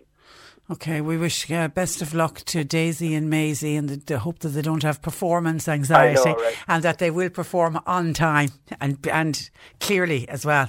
And clearly. Certainly for the Patricia, can I just give one quick shout out Yeah. for uh, Miss Howard uh, juniors and seniors in uh, Glanworth National School? A big hi to them. Okay, all All right. right? And all I the ho- other I kids that as there was a big screen there as well. Okay. All right. Listen, thanks for that, Des. Have fun with it because it sounds like you will. All right, thanks a million. Bye bye. Bye bye. And uh, well done uh, to, to Glamour National School for coming up with it. People are just desperate to try for fundraising because, you know, so many different charities and schools and people are normally out fundraising their normal fundraising events. They haven't been able to have them this year. So it's always great when somebody, they think a little bit outside the box, and certainly Cow Splat Bingo is thinking outside the box on behalf of Glanworth National School. Check out their Facebook page if you'd like to support them and buy one of their tickets, and who knows, you could be the lucky winner. Noel in Kilmurry says, uh, Patricia, thank you for your show. Thank you for that. Uh, with regards to the reopening of pubs, wouldn't it be nice if publicans could stock more beers from the many local breweries, the small brewers, the microbreweries that we have here in Cork, instead of it always being the big multinationals? Shop local, drink local, says Noel in uh. Yeah, it would be lovely. And we have got some fantastic microbreweries. We've come across so many of them when we take the show out, and we've gone to various food festivals over the years. And every single time we go out, we try and feature some of the microbreweries. There are so many of them, and some of the beers are absolutely fantastic and taste really, really gorgeous. And I know I have a bit of a problem with gluten. I have a gluten in, intolerance, and some of the gluten free beers, because when they started to do gluten free beers, they really didn't taste good. But goodness me, over the years, I've tasted some fantastic gluten free beers, and they've come from those small microbreweries here in Cork. So, yes, no, that is a good suggestion. And somebody else says when we are comparing pubs in England to Ireland, there's no comparison because pubs in England, the beer uh, drink is way cheaper. For example, for example, the chain Wetherspoons, they will offer free drink with your food. It's a different story uh, there. You can get a bottle of wine for as little as six pounds in some bars. You wouldn't get a bottle of wine in this country for six pounds. But in defence of Irish pubs, the big problem we have with the sale of alcohol is how much of it ends up in the coffers of the revenue commissioners, how much is in excise duty and in VAT. And that's the big difference between us and many other countries. When people talk about going to Spain and getting cheap wine, they don't pay half the excise duty that we do on every single drink that we have here. 1850 333 103. We're going to take a break. We have news at 12 midday on the way. We'll catch up with some of your comments coming into the programme. And Joe Heffernan is going to talk about languishing. It's a new phrase that has come out from uh, psychologists, and it's all about languishing through life. And for some people, that's the way they feel at the moment. It's just the same old, kind of a bit of a Groundhog Day uh, feel to it. What can we do about it? We'll talk about that and more in the next hour. Cork today on C103. With Sean Cusack Insurance's Kinsale, now part of McCarthy Insurance Group. Want great advice? You know who to talk to. CMIG.ie. You're listening to Cork Today on replay. Phone and text lines are currently closed. Some emails into patricia at c103.ie. And this is with regard, both of them actually are on the same theme. This is to do with rubbish, disposing of rubbish, and dog fouling. Starting with uh, Margaret, who's contacted us from Doneraile. And this is a direct uh, reaction to a listener who had paid a lovely visit to Doneraile Park yesterday. Said it was absolutely gorgeous, lovely to see people picnicking there. And but was just the downside was wasn't any bins to be seen and very few seating areas. Well, Margaret reacts and says, Hi Patricia, there are no bins in Doneraile Park and there are no bins for a reason. They were taken out simply because when they were full, people just put bags of rubbish down alongside them and went off along on their merry way. Having bins means there has to be staff to remove and dispose of the rubbish. Huge amounts of bins, though, for the disposal of your dog poo. And guess what happens? Dirty articles use them to stuff in their coffee cups and their wrappers. And then when they're full, they just land their rubbish near the containers that are there for dog poo. So here's what you have if you want to pay a visit to Doneraile Park. You have free entry. You have free poo bags as you come in any of the gates. You've got free bins to dispose of said bags. You've got free walks. You've got free parking. The motto is enjoy all of the free services and please take home your own rubbish. Take responsibility for your own behaviour and stop ruining it for everybody else. Put a rubbish bag in your car. They are magic. They fit into your pocket, but when opened, you can put all of your rubbish into it. Then what do you do? You place it back into your car. Encourage your children to pick up and show good example. Leave no trace. And, and you're right. It's all about showing good example to uh, children. Thank you for that. And uh, people who have uh, access to Doneraile Park, blessed. It's one of those wonderful, wonderful uh, amenities. And then this is from Stephen in Garrylucas, uh, uh, has sent in lengthy email along with photographs to show me what he is talking about. And it says, hello. There, are, there currently is a requirement for the collection of rubbish that, that has accumulated at the entrance to White Strand Garrylucas Beach in Kinsale. The accumulation, which is growing by the day, has only started since the easing of COVID restrictions from the 5k to the county bounds.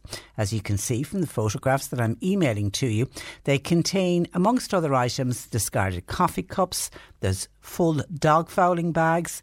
It beggars the mentality that some people have when they see a pile of rubbish that instead of getting it removed, that in their wisdom, in inverted commas, they should just add to the pile of rubbish. And these are the same people that travel to the beach to enjoy the facility. I wonder when it turns into a landfill site, will these same people simply move to another public area of great beauty and natural resorts only to start littering again?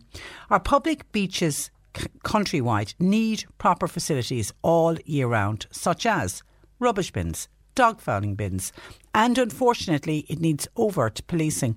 People cannot simply be trusted to use our beaches without littering and destroying its natural beauty. Therefore, as previously stated, overt policing has to be used to act as a deterrent. Kinsale is the start of the Wild Atlantic Way. White's Strand slash Garrylucas Beach is the first beach that tourists, foreign and domestic, will arrive at. They'll park in the car park and proceed to the beach. At the entrance to the beach, they'll be greeted by a pile of rubbish consisting of the coffee cups and the dog fouling bags. You might call it dog SHIT when you stand in it and when you find your children making sand castles with it. There's a link to kinsale.ie's Twitter page. In this link, it states that according to Instagram analysis of the number of photographs taken per mile, at Wild Atlantic Way is the eighth most beautiful trip in the world. I would hate for this tweet to turn into the heading at Wild Atlantic Way is the eighth most littered road trip in the world. White Strand Garrylucas Beach has been earmarked for development for a beach activity centre. This has the possibility of being a double edged sword, as it'll be welcomed economic growth for the area, but at the expense of the natural beauty and ecosystem of the beach and the bog wetland. As it stands, large groups are using the beach facility and leaving their rubbish behind them. If you increase the number of people, then you'll also increase the volumes of rubbish being discarded.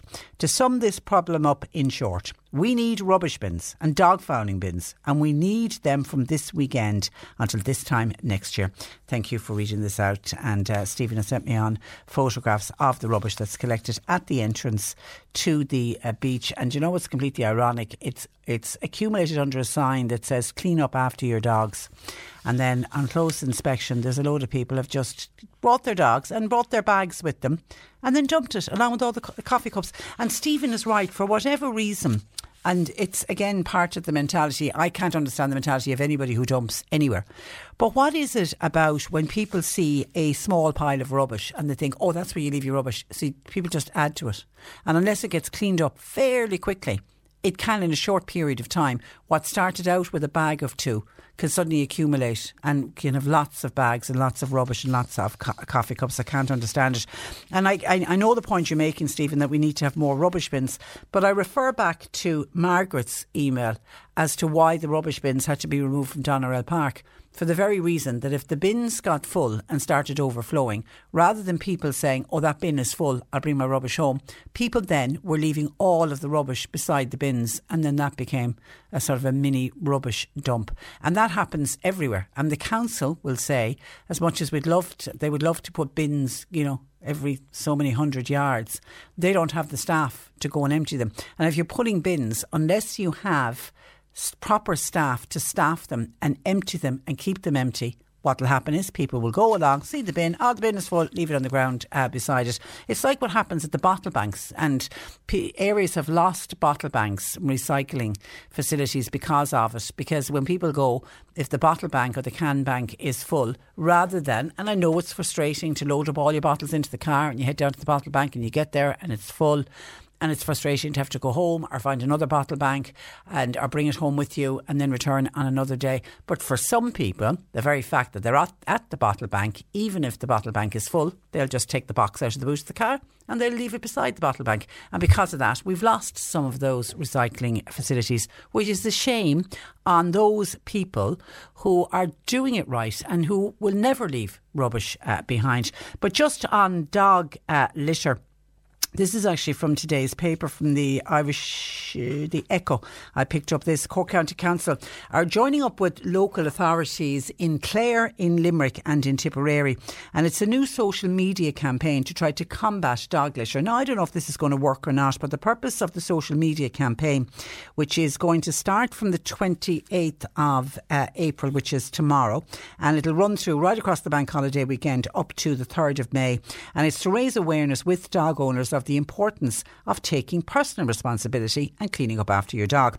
Councillor Mary Linehan Foley, the Mayor of Cork County, is quoted as welcoming the social media campaign targeting the scourge of dog waste on our streets, our footpaths, our greens, and our other public spaces. She said dog litter is an issue throughout Cork County Everyone has an experience of stepping into it or wheeling your buggy or your wheelchair or your bike through it.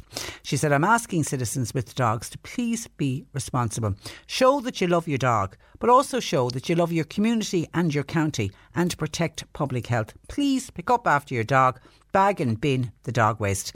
The campaign will highlight that all bags containing dog waste are litter, and this, this includes dog litter bins that are compostable, but also emphasising the importance for dog owners to control the dog but not allowing them to roam freely, not leaving dog waste in public areas, and the importance of bringing home your dog waste with you if there are no public bins or if you get to a public bin and it is full. And the campaign is going to highlight how dog waste can spread disease. It's estimated that a single gram of dog waste can contain, wait for this, 23 million fecal coliform bacteria. 23 million pieces of bacteria in one single gram of dog poo. Uh, and of course, we only spoke a couple of weeks ago with that young mother from up the country whose little lad, remember, ended up in hospital, got really, really unwell, was out on the green area playing football with the other kids, little seven year old, kicking the ball around. And she said, as soon as he came in the front door, she could get the smell of dog poo. So she had to remove all his clothes, shower him, do all of that. A couple of days later, the little lad gets really, really unwell, spiked a really high temperature, ended up having very bad stomach cramps with uh, diarrhea and vomiting, ended up getting very dehydrated, ended up in the hospital. They thought it was COVID first. He did five days in hospital, and they eventually worked out that he picked up some kind of a bacteria from dog poo. And then, of course, the mother went to Ching, remembered what had happened a couple of days before he got sick. So it is there is a health implication to not cleaning up after your dog, and you can follow the campaign on Cork County Council's Environmental Department's Facebook page. And as I say, that goes live from tomorrow. But it's Cork County Council along with Clare, Limerick, and Tipperary, and then I read of a local council up the country, this is Leitrim County Council, who are planning to test dog poo DNA. That's in an effort to try to track down the pet owners who are not cleaning up after their animals. Leitrim County Council have said samples will be taken by the animals the animal warden in the area where there's significant dog fouling. They will then be matched with saliva samples taken from dogs in the same area. Owners will be asked for their cooperation in allowing sava samples, saliva samples to be taken from their dogs, and they can then be, they can be issued with a notice under the Animal Health and Welfare Act to compel them to do so. Get Fido to open his mouth there. We want a saliva sample, please. Leitrim County Council is the first local authority in Ireland to implement this initiative. The initiative has been run on a pilot basis. They have an initial budget of €3,000 Euro and they will review it after one uh, year. And uh, of course, they talk about how they they have this very same on the spot fines of 150 euro that can be issued for people not cleaning up after their dog. But any time that we go and look for the figures on the number of people who have been prosecuted for not cleaning up after their dog, the numbers are are absolutely tiny. So well done to Leitrim County Council. And I am assuming that other county councils around the country will very closely watch what's going on in Limerick, in Leitrim County Council, to see how successful this will be, matching the dog poo, getting the DNA and the saliva samples. It's like something out of line of duty. 1850 333 103. John Paul takes your calls, text or WhatsApp 0862 103 103. The C103 Cork Diary. With Cork County Council's Community Support Programme, here to assist vulnerable people with their daily needs through the COVID 19 pandemic. See corkcoco.ie. Cork Deaf Association are offering free online classes in mindfulness for people who suffer from tinnitus. It's on Tuesday evenings between 5 and 7. More information, contact Sarah at corkdeaf.ie or phone 083 027 6098. Kildare Home Bingo books for week six are now on sale. That's at Kildare Post Office and the Community Office, O'Sullivan Centre, Thornhills Opticians, and also Myers Maxol in Mitchelstown. St Vincent de Paul have got a collection van in Dunnes Stores car park in Bishopstown this Friday, 8am in the morning until half three in the afternoon. They're looking for donations, please, of bagged, clean clothing, shoes, curtains, and soft furnishing. Toys, by the way, will also be accepted. And Dara Community Centre is offering a free online four week health programme. It's with nutritionist Michelle Ryan which will include practical health advice, recipes, wellness, and weight management. The classes are 15 minutes long and they'll run from 10 a.m. on Wednesday mornings, starting on May the 5th. Zoom details are available on the Dara Community Centre Facebook page. Cork today on C103. With Sean Cusack Insurance's Kinsale, now part of McCarthy Insurance Group. For motor, home, business, farm, life, and health insurance, cmig.ie. For C103 photos, videos, and more, follow us on Instagram and get a good look at what's going on across Cork. Search Instagram for at C103 Cork. Cork today on C103. Text or WhatsApp Patricia with your comment. 086 103 103. Uh, hi, Patricia. We can talk all day about rubbish, but at the end of the day, there's no law there for the culprits. I found a bag of rubbish recently. It had three different receipts in it, and nothing was done uh, about uh, it. We need to start prosecuting more people. Uh, Patricia, something needs to be done about cat poo as well. It can be, and I know when I did that interview with the mum uh, whose little fella, little lad ended up in the hospital, she said it's not just dog feces, it's cat feces uh, as well. Hi, my wife and I walk the paths in Glantane Village and Kilshannig GAA pitch. Dog fouling is so bad in both areas. There's no respect for the great facilities that are available to people to use. Someone else said there's no reason why people can't take their rubbish home. No, but unfortunately, some decide not to. And then a couple of other texts in on Pat Doyle, who joined us from the Peter McVerry uh, Trust. Great, great guy. Uh, John says, Patricia, wasn't Pat Doyle better than any politician you've interviewed in years when it comes to housing? And I bet he isn't on 130k per year. Uh, politics have this country ruined, says John. We need an election. We need it by the end of the year. And then what? Who are you going to vote in instead, John? Uh, thank you for your text. Now, there's a couple of people then on about. Um, on about vaccines and getting their vaccines and uh, people registered on a certain date. I can't find some of them now that were there. Uh, and people registering on a certain date and then not getting it. Like, for example, somebody says, Hi, Patricia, I'm 66. I registered my vaccine on Sunday, the 18th of April, and I'm still waiting to be contacted. My sister in law, on the other hand, is 67. She went registered the day before me. She got her vaccination last Friday. I wonder if any of your listeners aged 66 have got their jab yet or have they got a date for it? I live in the mid Cork area. Thanking you. Uh, enjoy your programme. Thank you for that. And I know there was someone else that was on to me. I just can't find there's so many texts. Oh, there it is. Hi, Trish. Um, this is from Eileen in Cobh. I'm 68. Registered for my vaccine on Friday, the 16th of April. On Saturday, the 17th. Next day, I received a text with my appointment for Tuesday, the 20th of April. That was fast. It was indeed. And that's from Eileen in uh, Cobh. And we've had so many people contact us from different areas and different age groups. Some got it, some didn't. All I can say is they're working through the 260,000 people in their 60s who registered. So just bear in mind the amount of people that have registered and they've only just started working through all of them. So they will get to you eventually. I, I have no way of working out how they're doing it. I thought at one stage that maybe they were going to do it by age, that they would do all this, the people of 69, they registered, and then work down to the 68, 67, 66, 65 doesn't seem to be that they're doing it that way.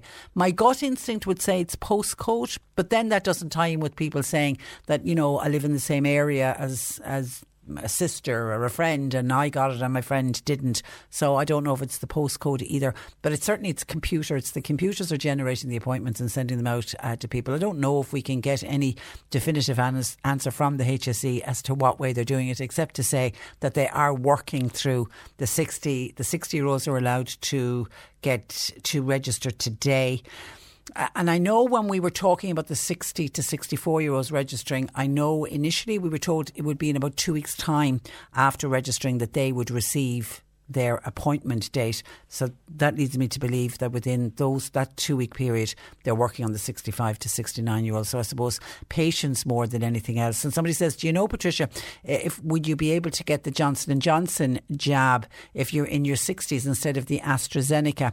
If you feel that that would be your choice, I know we've always been told we cannot pick the vaccine that we want. Now we're waiting for the NIAC recommendation that's gone to the cabinet. We know the cabinet are meeting this morning, and we're waiting on the decision for Johnson and Johnson to be available to the over 50s. Now I'm assuming if it's available to the over 50s, it'll be available to the over 60s as well. It'll depend on how much AstraZeneca versus Johnson and Johnson is there. But I know you can't go in and say I don't want that one, I want that one, and that's the same for all of the age groups. Now you can you can we've we've been told, and we know that people have done that. You can refuse the AstraZeneca and say you want to wait until another vaccine is available. But again, you can't hand pick the vaccine, but you'll have to wait until everybody in your cohort is vaccinated and then you'll be offered another one and there's no guarantee that you won't be offered AstraZeneca uh, again. I have heard from so many people who went who were nervous about getting AstraZeneca, and when they went in and spoke, there's doctors, people available to talk you through it. It is just bear it in mind because it's the same with the Johnson and Johnson. They are they are very very rare. The side effects, the blood, blood clotting, they are a tiny, minuscule proportion of people have had a bad side effect versus people who got a blood clot if God forbid you got COVID. So you've got, got to weigh it all up, and that's what the experts have been doing, and that's why the experts are recommending that it is safe for people in their 60s. And then on toilets, listener says, Patricia, would you pay five euro to use the loo? Would I pay five euro to, if I was desperate? As yeah, there's nothing worse than needing to go to the loo. I don't know if I'd pay five euro. It does seem like a lot, but would I pay to use the loo? Yes, I would. Anyway, this listener says the opening up of the country isn't much good to me, as I need to use a toilet every thir- every forty to ninety minutes. I'm assuming that's some medical condition. I do think that if you're selling takeaway of any kind, you should be obliged to open up toilets the way people, that way people might not be urinating on our uh, streets. Now, I know, I think it's tomorrow, we're hoping to do something on public uh, toilets and the need for more public toilets because we need to do something about it until we get more places open. Like, I suppose once outdoor dining opens, there will be more toilets opened, but do the council in the meantime need to put in some facilities? Do we need portaloos? But then if we put portaloos uh, in, unless they are very clearly supervised, they can end up almost being a health hazard uh, as well. But yes, it is. And I think now that we're allowed to move outside of our 5K, it's become more than an issue than anything. I've heard of people who would love to travel beyond their 5K, but because they know that they won't be able to find a toilet on the way. I mean, somebody needing to use the, the loo every 40 to 90 minutes is obviously a medical condition. But even if you're travelling with young children, when a young child wants to go to the toilet, they want to go to the toilet, can't understand, you've got to hold it for another half an hour until you get home. So it is stopping people going outside their uh, 5K. And you do have people urinating on the street. We heard yesterday the number of people who were on the beaches that were there all day with no public toilets at some of the beaches. Where were, where were they going to go to the toilet? So we know that people are using the great outdoors as well in order to go to the toilet. 1850 333 103. Uh, John Paul taking your calls. And Phil says, Patricia, I got my job in City Hall on Saturday morning. Um, 66. The nurses and staff were so nice. No delay either. It was so organised. It was absolutely brilliant. There some real positive feedback coming back. When you're ready to pop the question, the last thing you want to do is second guess the ring. At Bluenile.com, you can design a one of a kind ring with the ease and convenience of shopping online. Choose your diamond and setting. When you find the one, you'll get it delivered right to your door. Go to Bluenile.com and use promo code LISTEN to get $50 off your purchase of $500 or more. That's code LISTEN at Bluenile.com for $50 off your purchase. Bluenile.com code LISTEN. Planning for your next trip? Elevate your travel style with Quince. Quince has all the jet setting essentials you'll want for your next getaway, like European linen, premium luggage options, buttery soft Italian leather bags, and so much more. And it's all priced at 50 to 80% less than similar brands. Plus, Quince only works with factories that use safe and ethical manufacturing practices. Pack your bags with high-quality essentials you'll be wearing for vacations to come with Quince. Go to quince.com slash trip for free shipping and 365-day returns. Hi, I'm Daniel, founder of Pretty Litter. Did you know cats tend to hide symptoms of sickness and pain? I learned this the hard way after losing my cat, Gingy. So I created Pretty Litter, a health monitoring litter that helps detect early signs of illness by changing colors, saving you money and potentially your cat's life. Pretty Litter is veterinarian developed, and it's the easiest way to keep tabs on your fur baby's health right at home. Go to prettylitter.com and use code ACAST for 20% off your first order and a free cat toy. Terms and conditions apply. See site for details. Back from all the vaccination centres and just how organised and how well run they are. Cork today on C103. With Sean Cusack Insurance's Kinsale, now part of McCarthy Insurance Group. They don't just talk the talk, they walk the walk. CMIG.ie. This is the Cork Today replay on C103. And a quick text in from John Ahern, PRO for Araglin GAA to say, Patricia, would you please thank everybody who helped make last Sunday's drive-in bingo in Araglin such a success? 106 cars attended. It was very successful and a very safe event. Drive-in bingo returns to Araglin Community Field on Sunday next, the 2nd of May, 3 o'clock in the afternoon. And P.S., says John, not a single piece of litter was left behind last Sunday. Everybody took their litter home with them. Well done. Well done to everybody who went to that driving bingo in Araglin. If you fancy that, it's next Sunday at three o'clock in the afternoon. Joe Heffernan uh, joins us uh, this afternoon. Good afternoon to you, Joe. Good afternoon, Patricia. And I- Interesting that you were talking about the litter there, where uh, the road that passes our house, the L1035. Okay. seems to be the dump for Borby. Um, I think we must be just at the point where um, a takeaway meal or a coffee or something finishes, and out the window of the car it goes. It's a disgrace the way the road can be. It's shocking. It's and I can see as soon as I mention litter, lots of texts coming in about people from people saying, you know, talking about different areas where where litter. It's just it, it, it is shameful. I thought about you yesterday when I saw the golfers back. Are you back? out- Are you back golfing? Or any plans to get back golfing? Well, I do indeed. I Do do, indeed. Um, ASAP. yeah. Now, I have an old back problem, which um, the last three times I tried to play golf a good bit ago, um, I had to pack it in. Um, just couldn't keep going. But um, yeah, I'm hopeful. I, I had a procedure there recently, um, an epidural, and um, I'm hoping that that might help. Well, I know. Um, phys- yeah, I I'd heard. I heard a physiotherapist yesterday just advising people as they rushed back out to the golf courses and the tennis courts and the children back. Uh, back in their pods training to just be careful that you can you know when when you're heading back out because a lot of people have been inactive and not using Yeah. you know and they he they a were lot talking of us have put on a little bit of a tummy. yeah, but they um, were talking about the people swinging the golf clubs and carrying Yeah. the golf clubs, and you just need to be careful and bending up and down, collecting the ball and that. So just uh, Yeah, be careful and mind your back. And and and and I heard the gentleman yesterday about uh, the the the dogs in the estate barking, Yeah. and he was talking about all day long. Well, I can assure you, they're they're no barking either when they're barking at night. yeah. Okay, that's all of our giving out done for today. Now, right. we're going to talk today about kind of a, a new word, really, uh, or a new term or a phrase, languishing. And, I, and I'm assuming this is languishing through life. And there is this sense, and I mentioned this earlier when I was talking to Ken, that when I was teeing up that we'd be talking about it. I've even noticed here on a Monday when you'd come into work, and the few of us that are here, the usual, ah, how'd your weekend go? And inevitably you'll get the answer, same old, same old. It's like we're all just plodding through at the moment, and that's the kind of the languishing, isn't it? Is that what you're talking about? Absolutely. Yeah. Absolutely. Um, I saw an article by um, uh, an organizational psychologist uh, called Adam Grant. I think it was an, an article from the New York Times. And um, I was very interested in it. And um, uh, now he had a word at the start of it that I didn't kind of recognise was if you're feeling blah B L A H. Have you heard that before? Yeah, blah would be. That's exactly what languishing would be. It's Okay, it's it's a kind of a no. How are you feel? Blah. It's like a nothingness. You're Yeah, not you're not yeah. feeling good, bad, or indifferent. You're just somewhere in the middle. Yeah. So um, uh, uh, there was a discussion then. I was very interested in it on the word um, and on the state of languishing.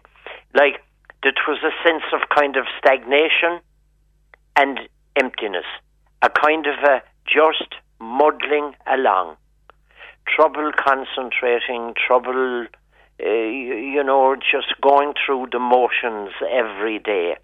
And the article also stated that um, even with the vaccines on the horizon, that people are finding it very difficult to be optimistic about 2021.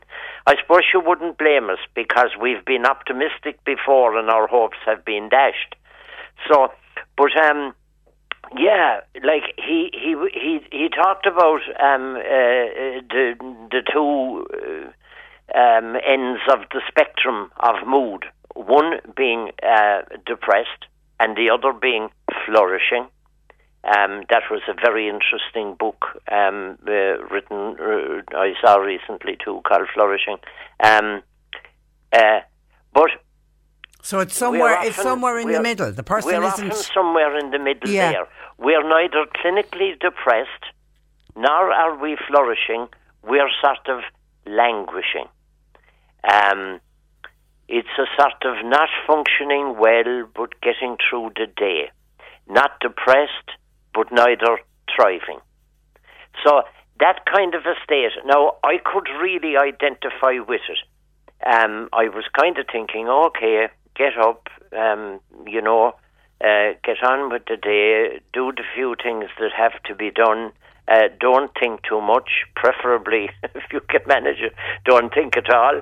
And um, uh, um and I thought, yeah, yeah, we're languishing. Yeah, We're and I, I think so many people will identify with it because when I when I read the article that you sent on, I was thinking, God, yeah, I, I get days where because I know I get days where I have to nearly shake myself and say, look at everything you've got to be grateful for. Think of and in my I'd kind of make a mental list in my head of three things that I'm grateful for at that moment to try to snap myself out. And you're right, it's not it's not that I'm depressed but I'm certainly not flourishing either. And I'm just stuck in this rut. And you, you really have to kind of dust yourself down and say, cop yourself on a little bit here. Things are not that bad. But it's just hard. It's just, we're languishing. yeah.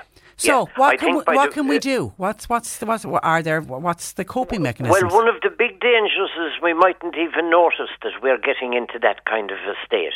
Um, we we might just drift into, um, you know, a lack of drive, um, slipping slowly into a kind of um, um, uh, a solitude which is not um, uh, like Wordsworth's. Uh, uh, the bliss of solitude, but an all kind of a solitude where we're turning in on ourselves. So the first thing I suppose we need to do is be aware of it. Like if the way you said there a while ago, you know that's a very good word you said, and I can find that that's the way things are um, the odd day or many a day. Right. So that's a start. That we we can't do much about anything unless we're aware of it. So if you find that you, if you think about it now and the word languishing, and if you say, yeah, I have slipped into an old rut, I have slipped into bad habits, and uh, and I am slipping into uh, a kind of a loneliness where I'd be just as pleased not to bother um, uh, making that call or or whatever. So that'd be the first thing I think in uh, Patricia would be. Um, uh, being aware. Now we often talked on on the on on on, on our Tuesdays. We we often talked about flow. Flow means something uh, taking our total and full attention, which of course is a wonderful wonderful thing. Um, now, I wouldn't be one of the people. I don't have any, uh, says they say, green fingers. But um, I've read many an article about um, gardening that um, that if a person uh, can get really into um, their garden and gardening, which I suppose at this time of year is the ideal time, um, that that, for example, gets one into flow. That they're, you know, oblivious of all the worries and cares of the world, and the the main thing is to get that plant planted or whatever, whatever. whatever you're doing. And I, I find whenever I potter out into the garden, I wouldn't be the best green fingers in the world, but uh, but I, I but I enjoy it. But you literally before you know it, you know something that you went out and oh, it'll take me ten minutes to do, an hour and a half, two hours can have passed, and you think, God, where did that go? I mean, literally, it can just time just flies. But you're right; you're totally focused on what you're doing, and you're not Yeah. thinking of anything else. Absolutely, and and like that can be that can be one of um, a zillion uh, little things. Um, uh, I um, a good friend of mine has been uh, using jigsaws recently. Um, you know these kind of thousand piece jigsaws. Um, fair enough. I I don't know. Um, with me, it's reading, but um, you know the likes of the word puzzles, the likes of um, a crossword.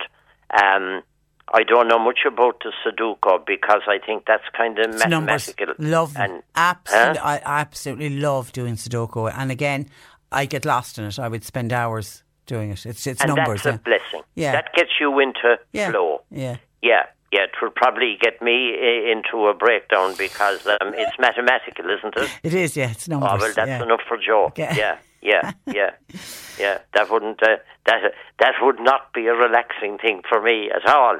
But um, yeah, so like small challenges like that, um, that that won't get us um uh, all um fired up, but would um uh would would uh, would take over the thinking process completely uh, with the concentrating on it.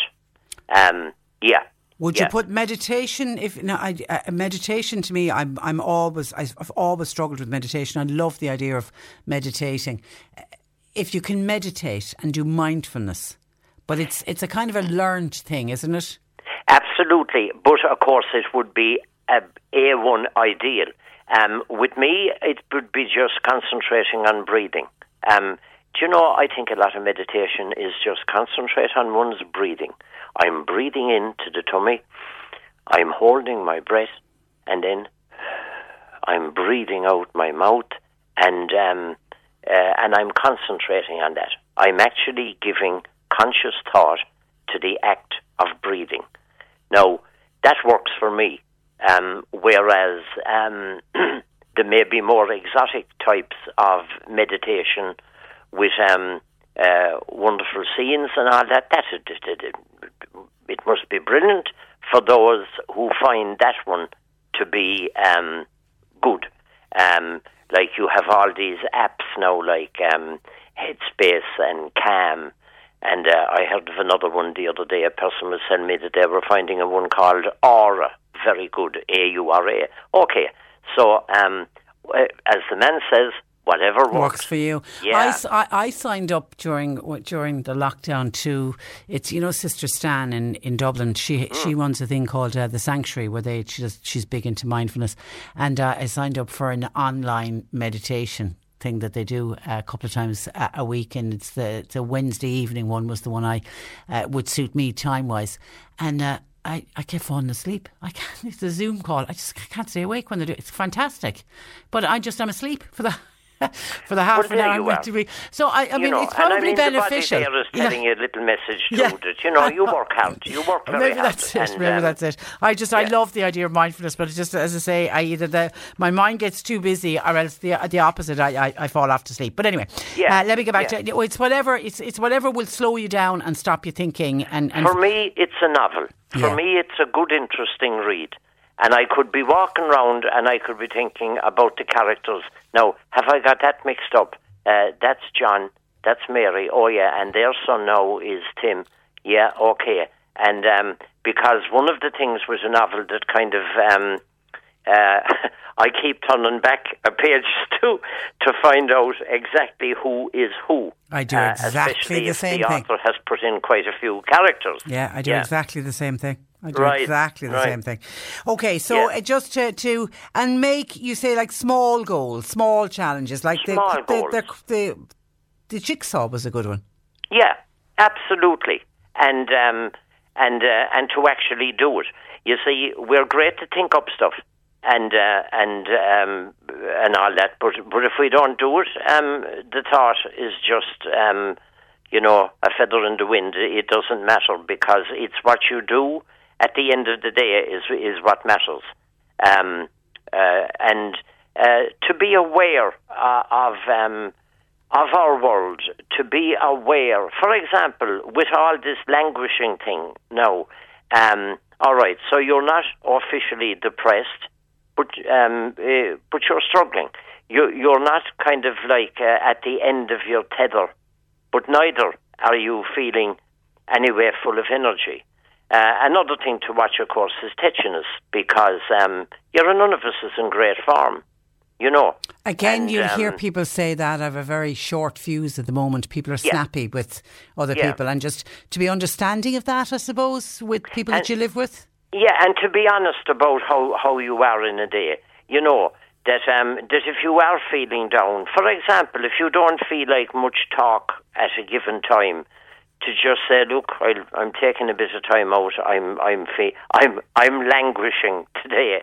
Um, uh, is no harm at all, and um, I know most people when we meet people, how are things? Well, at least people are being fairly honest now. They're saying like struggling on. Um, uh, True, true. Yeah, still Rather- sending. rather than before, it yeah. was like we were all fine. Yeah, yeah, yeah. That's true. Yeah. that's true. Yeah. Uh, but but it is good to talk as well. It is good to open up and, and tell people. Oh, absolutely. I mean, there's an article on, on online at the moment now um, uh, by a company in in Cork um, in conjunction with IACP, a company called Fusion, and um, uh, they have. Um, uh, you know, there are links, um, uh, and the the important one is um, the one IACP IACP.ie. I didn't actually know that there are two and a half thousand of us in the country.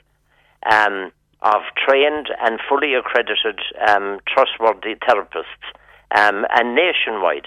So, I mean, if you're in wherever, if if if, if you're in Waterford uh, City uh, and it says find a therapist, uh, you click on that, and then you go down alphabetically and you click on Waterford City, and there would be about fourteen or fifteen or more or less, I don't know, um, uh, fully fully accredited therapists.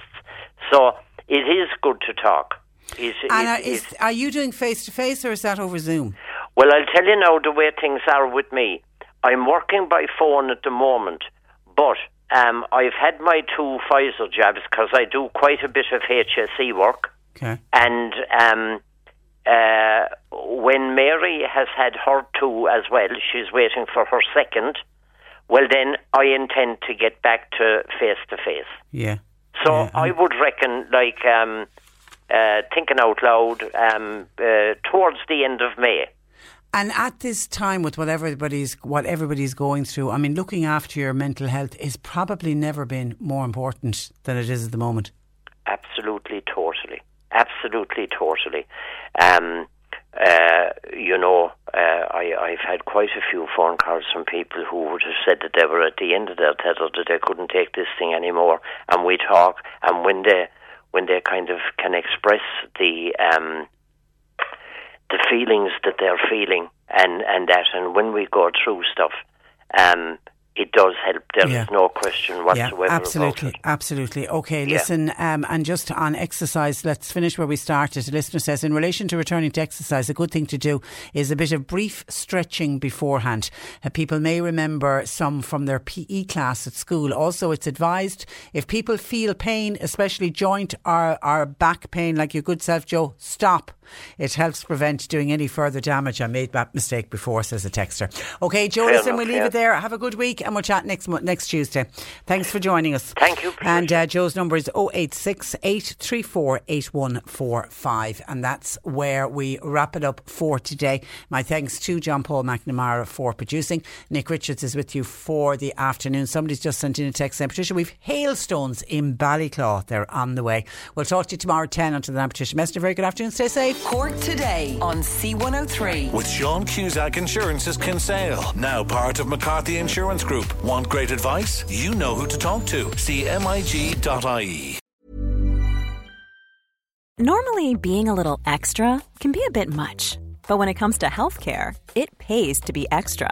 And United Healthcare makes it easy with Health Protector Guard fixed indemnity insurance plans. Underwritten by Golden Rule Insurance Company, they supplement your primary plan, helping you manage out of pocket costs without the usual requirements and restrictions like deductibles and enrollment periods. So when it comes to covering your medical bills, you can feel good about being a little extra. Visit uh1.com to find the Health Protector Guard plan for you. Planning for your next trip? Elevate your travel style with Quince. Quince has all the jet setting essentials you'll want for your next getaway, like European linen, premium luggage options, buttery soft Italian leather bags, and so much more. And it's all priced at 50 to 80% less than similar brands. Plus, Quince only works with factories that use safe and ethical manufacturing practices. Pack your bags with high-quality essentials you'll be wearing for vacations to come with Quince. Go to quince.com slash trip for free shipping and 365-day returns.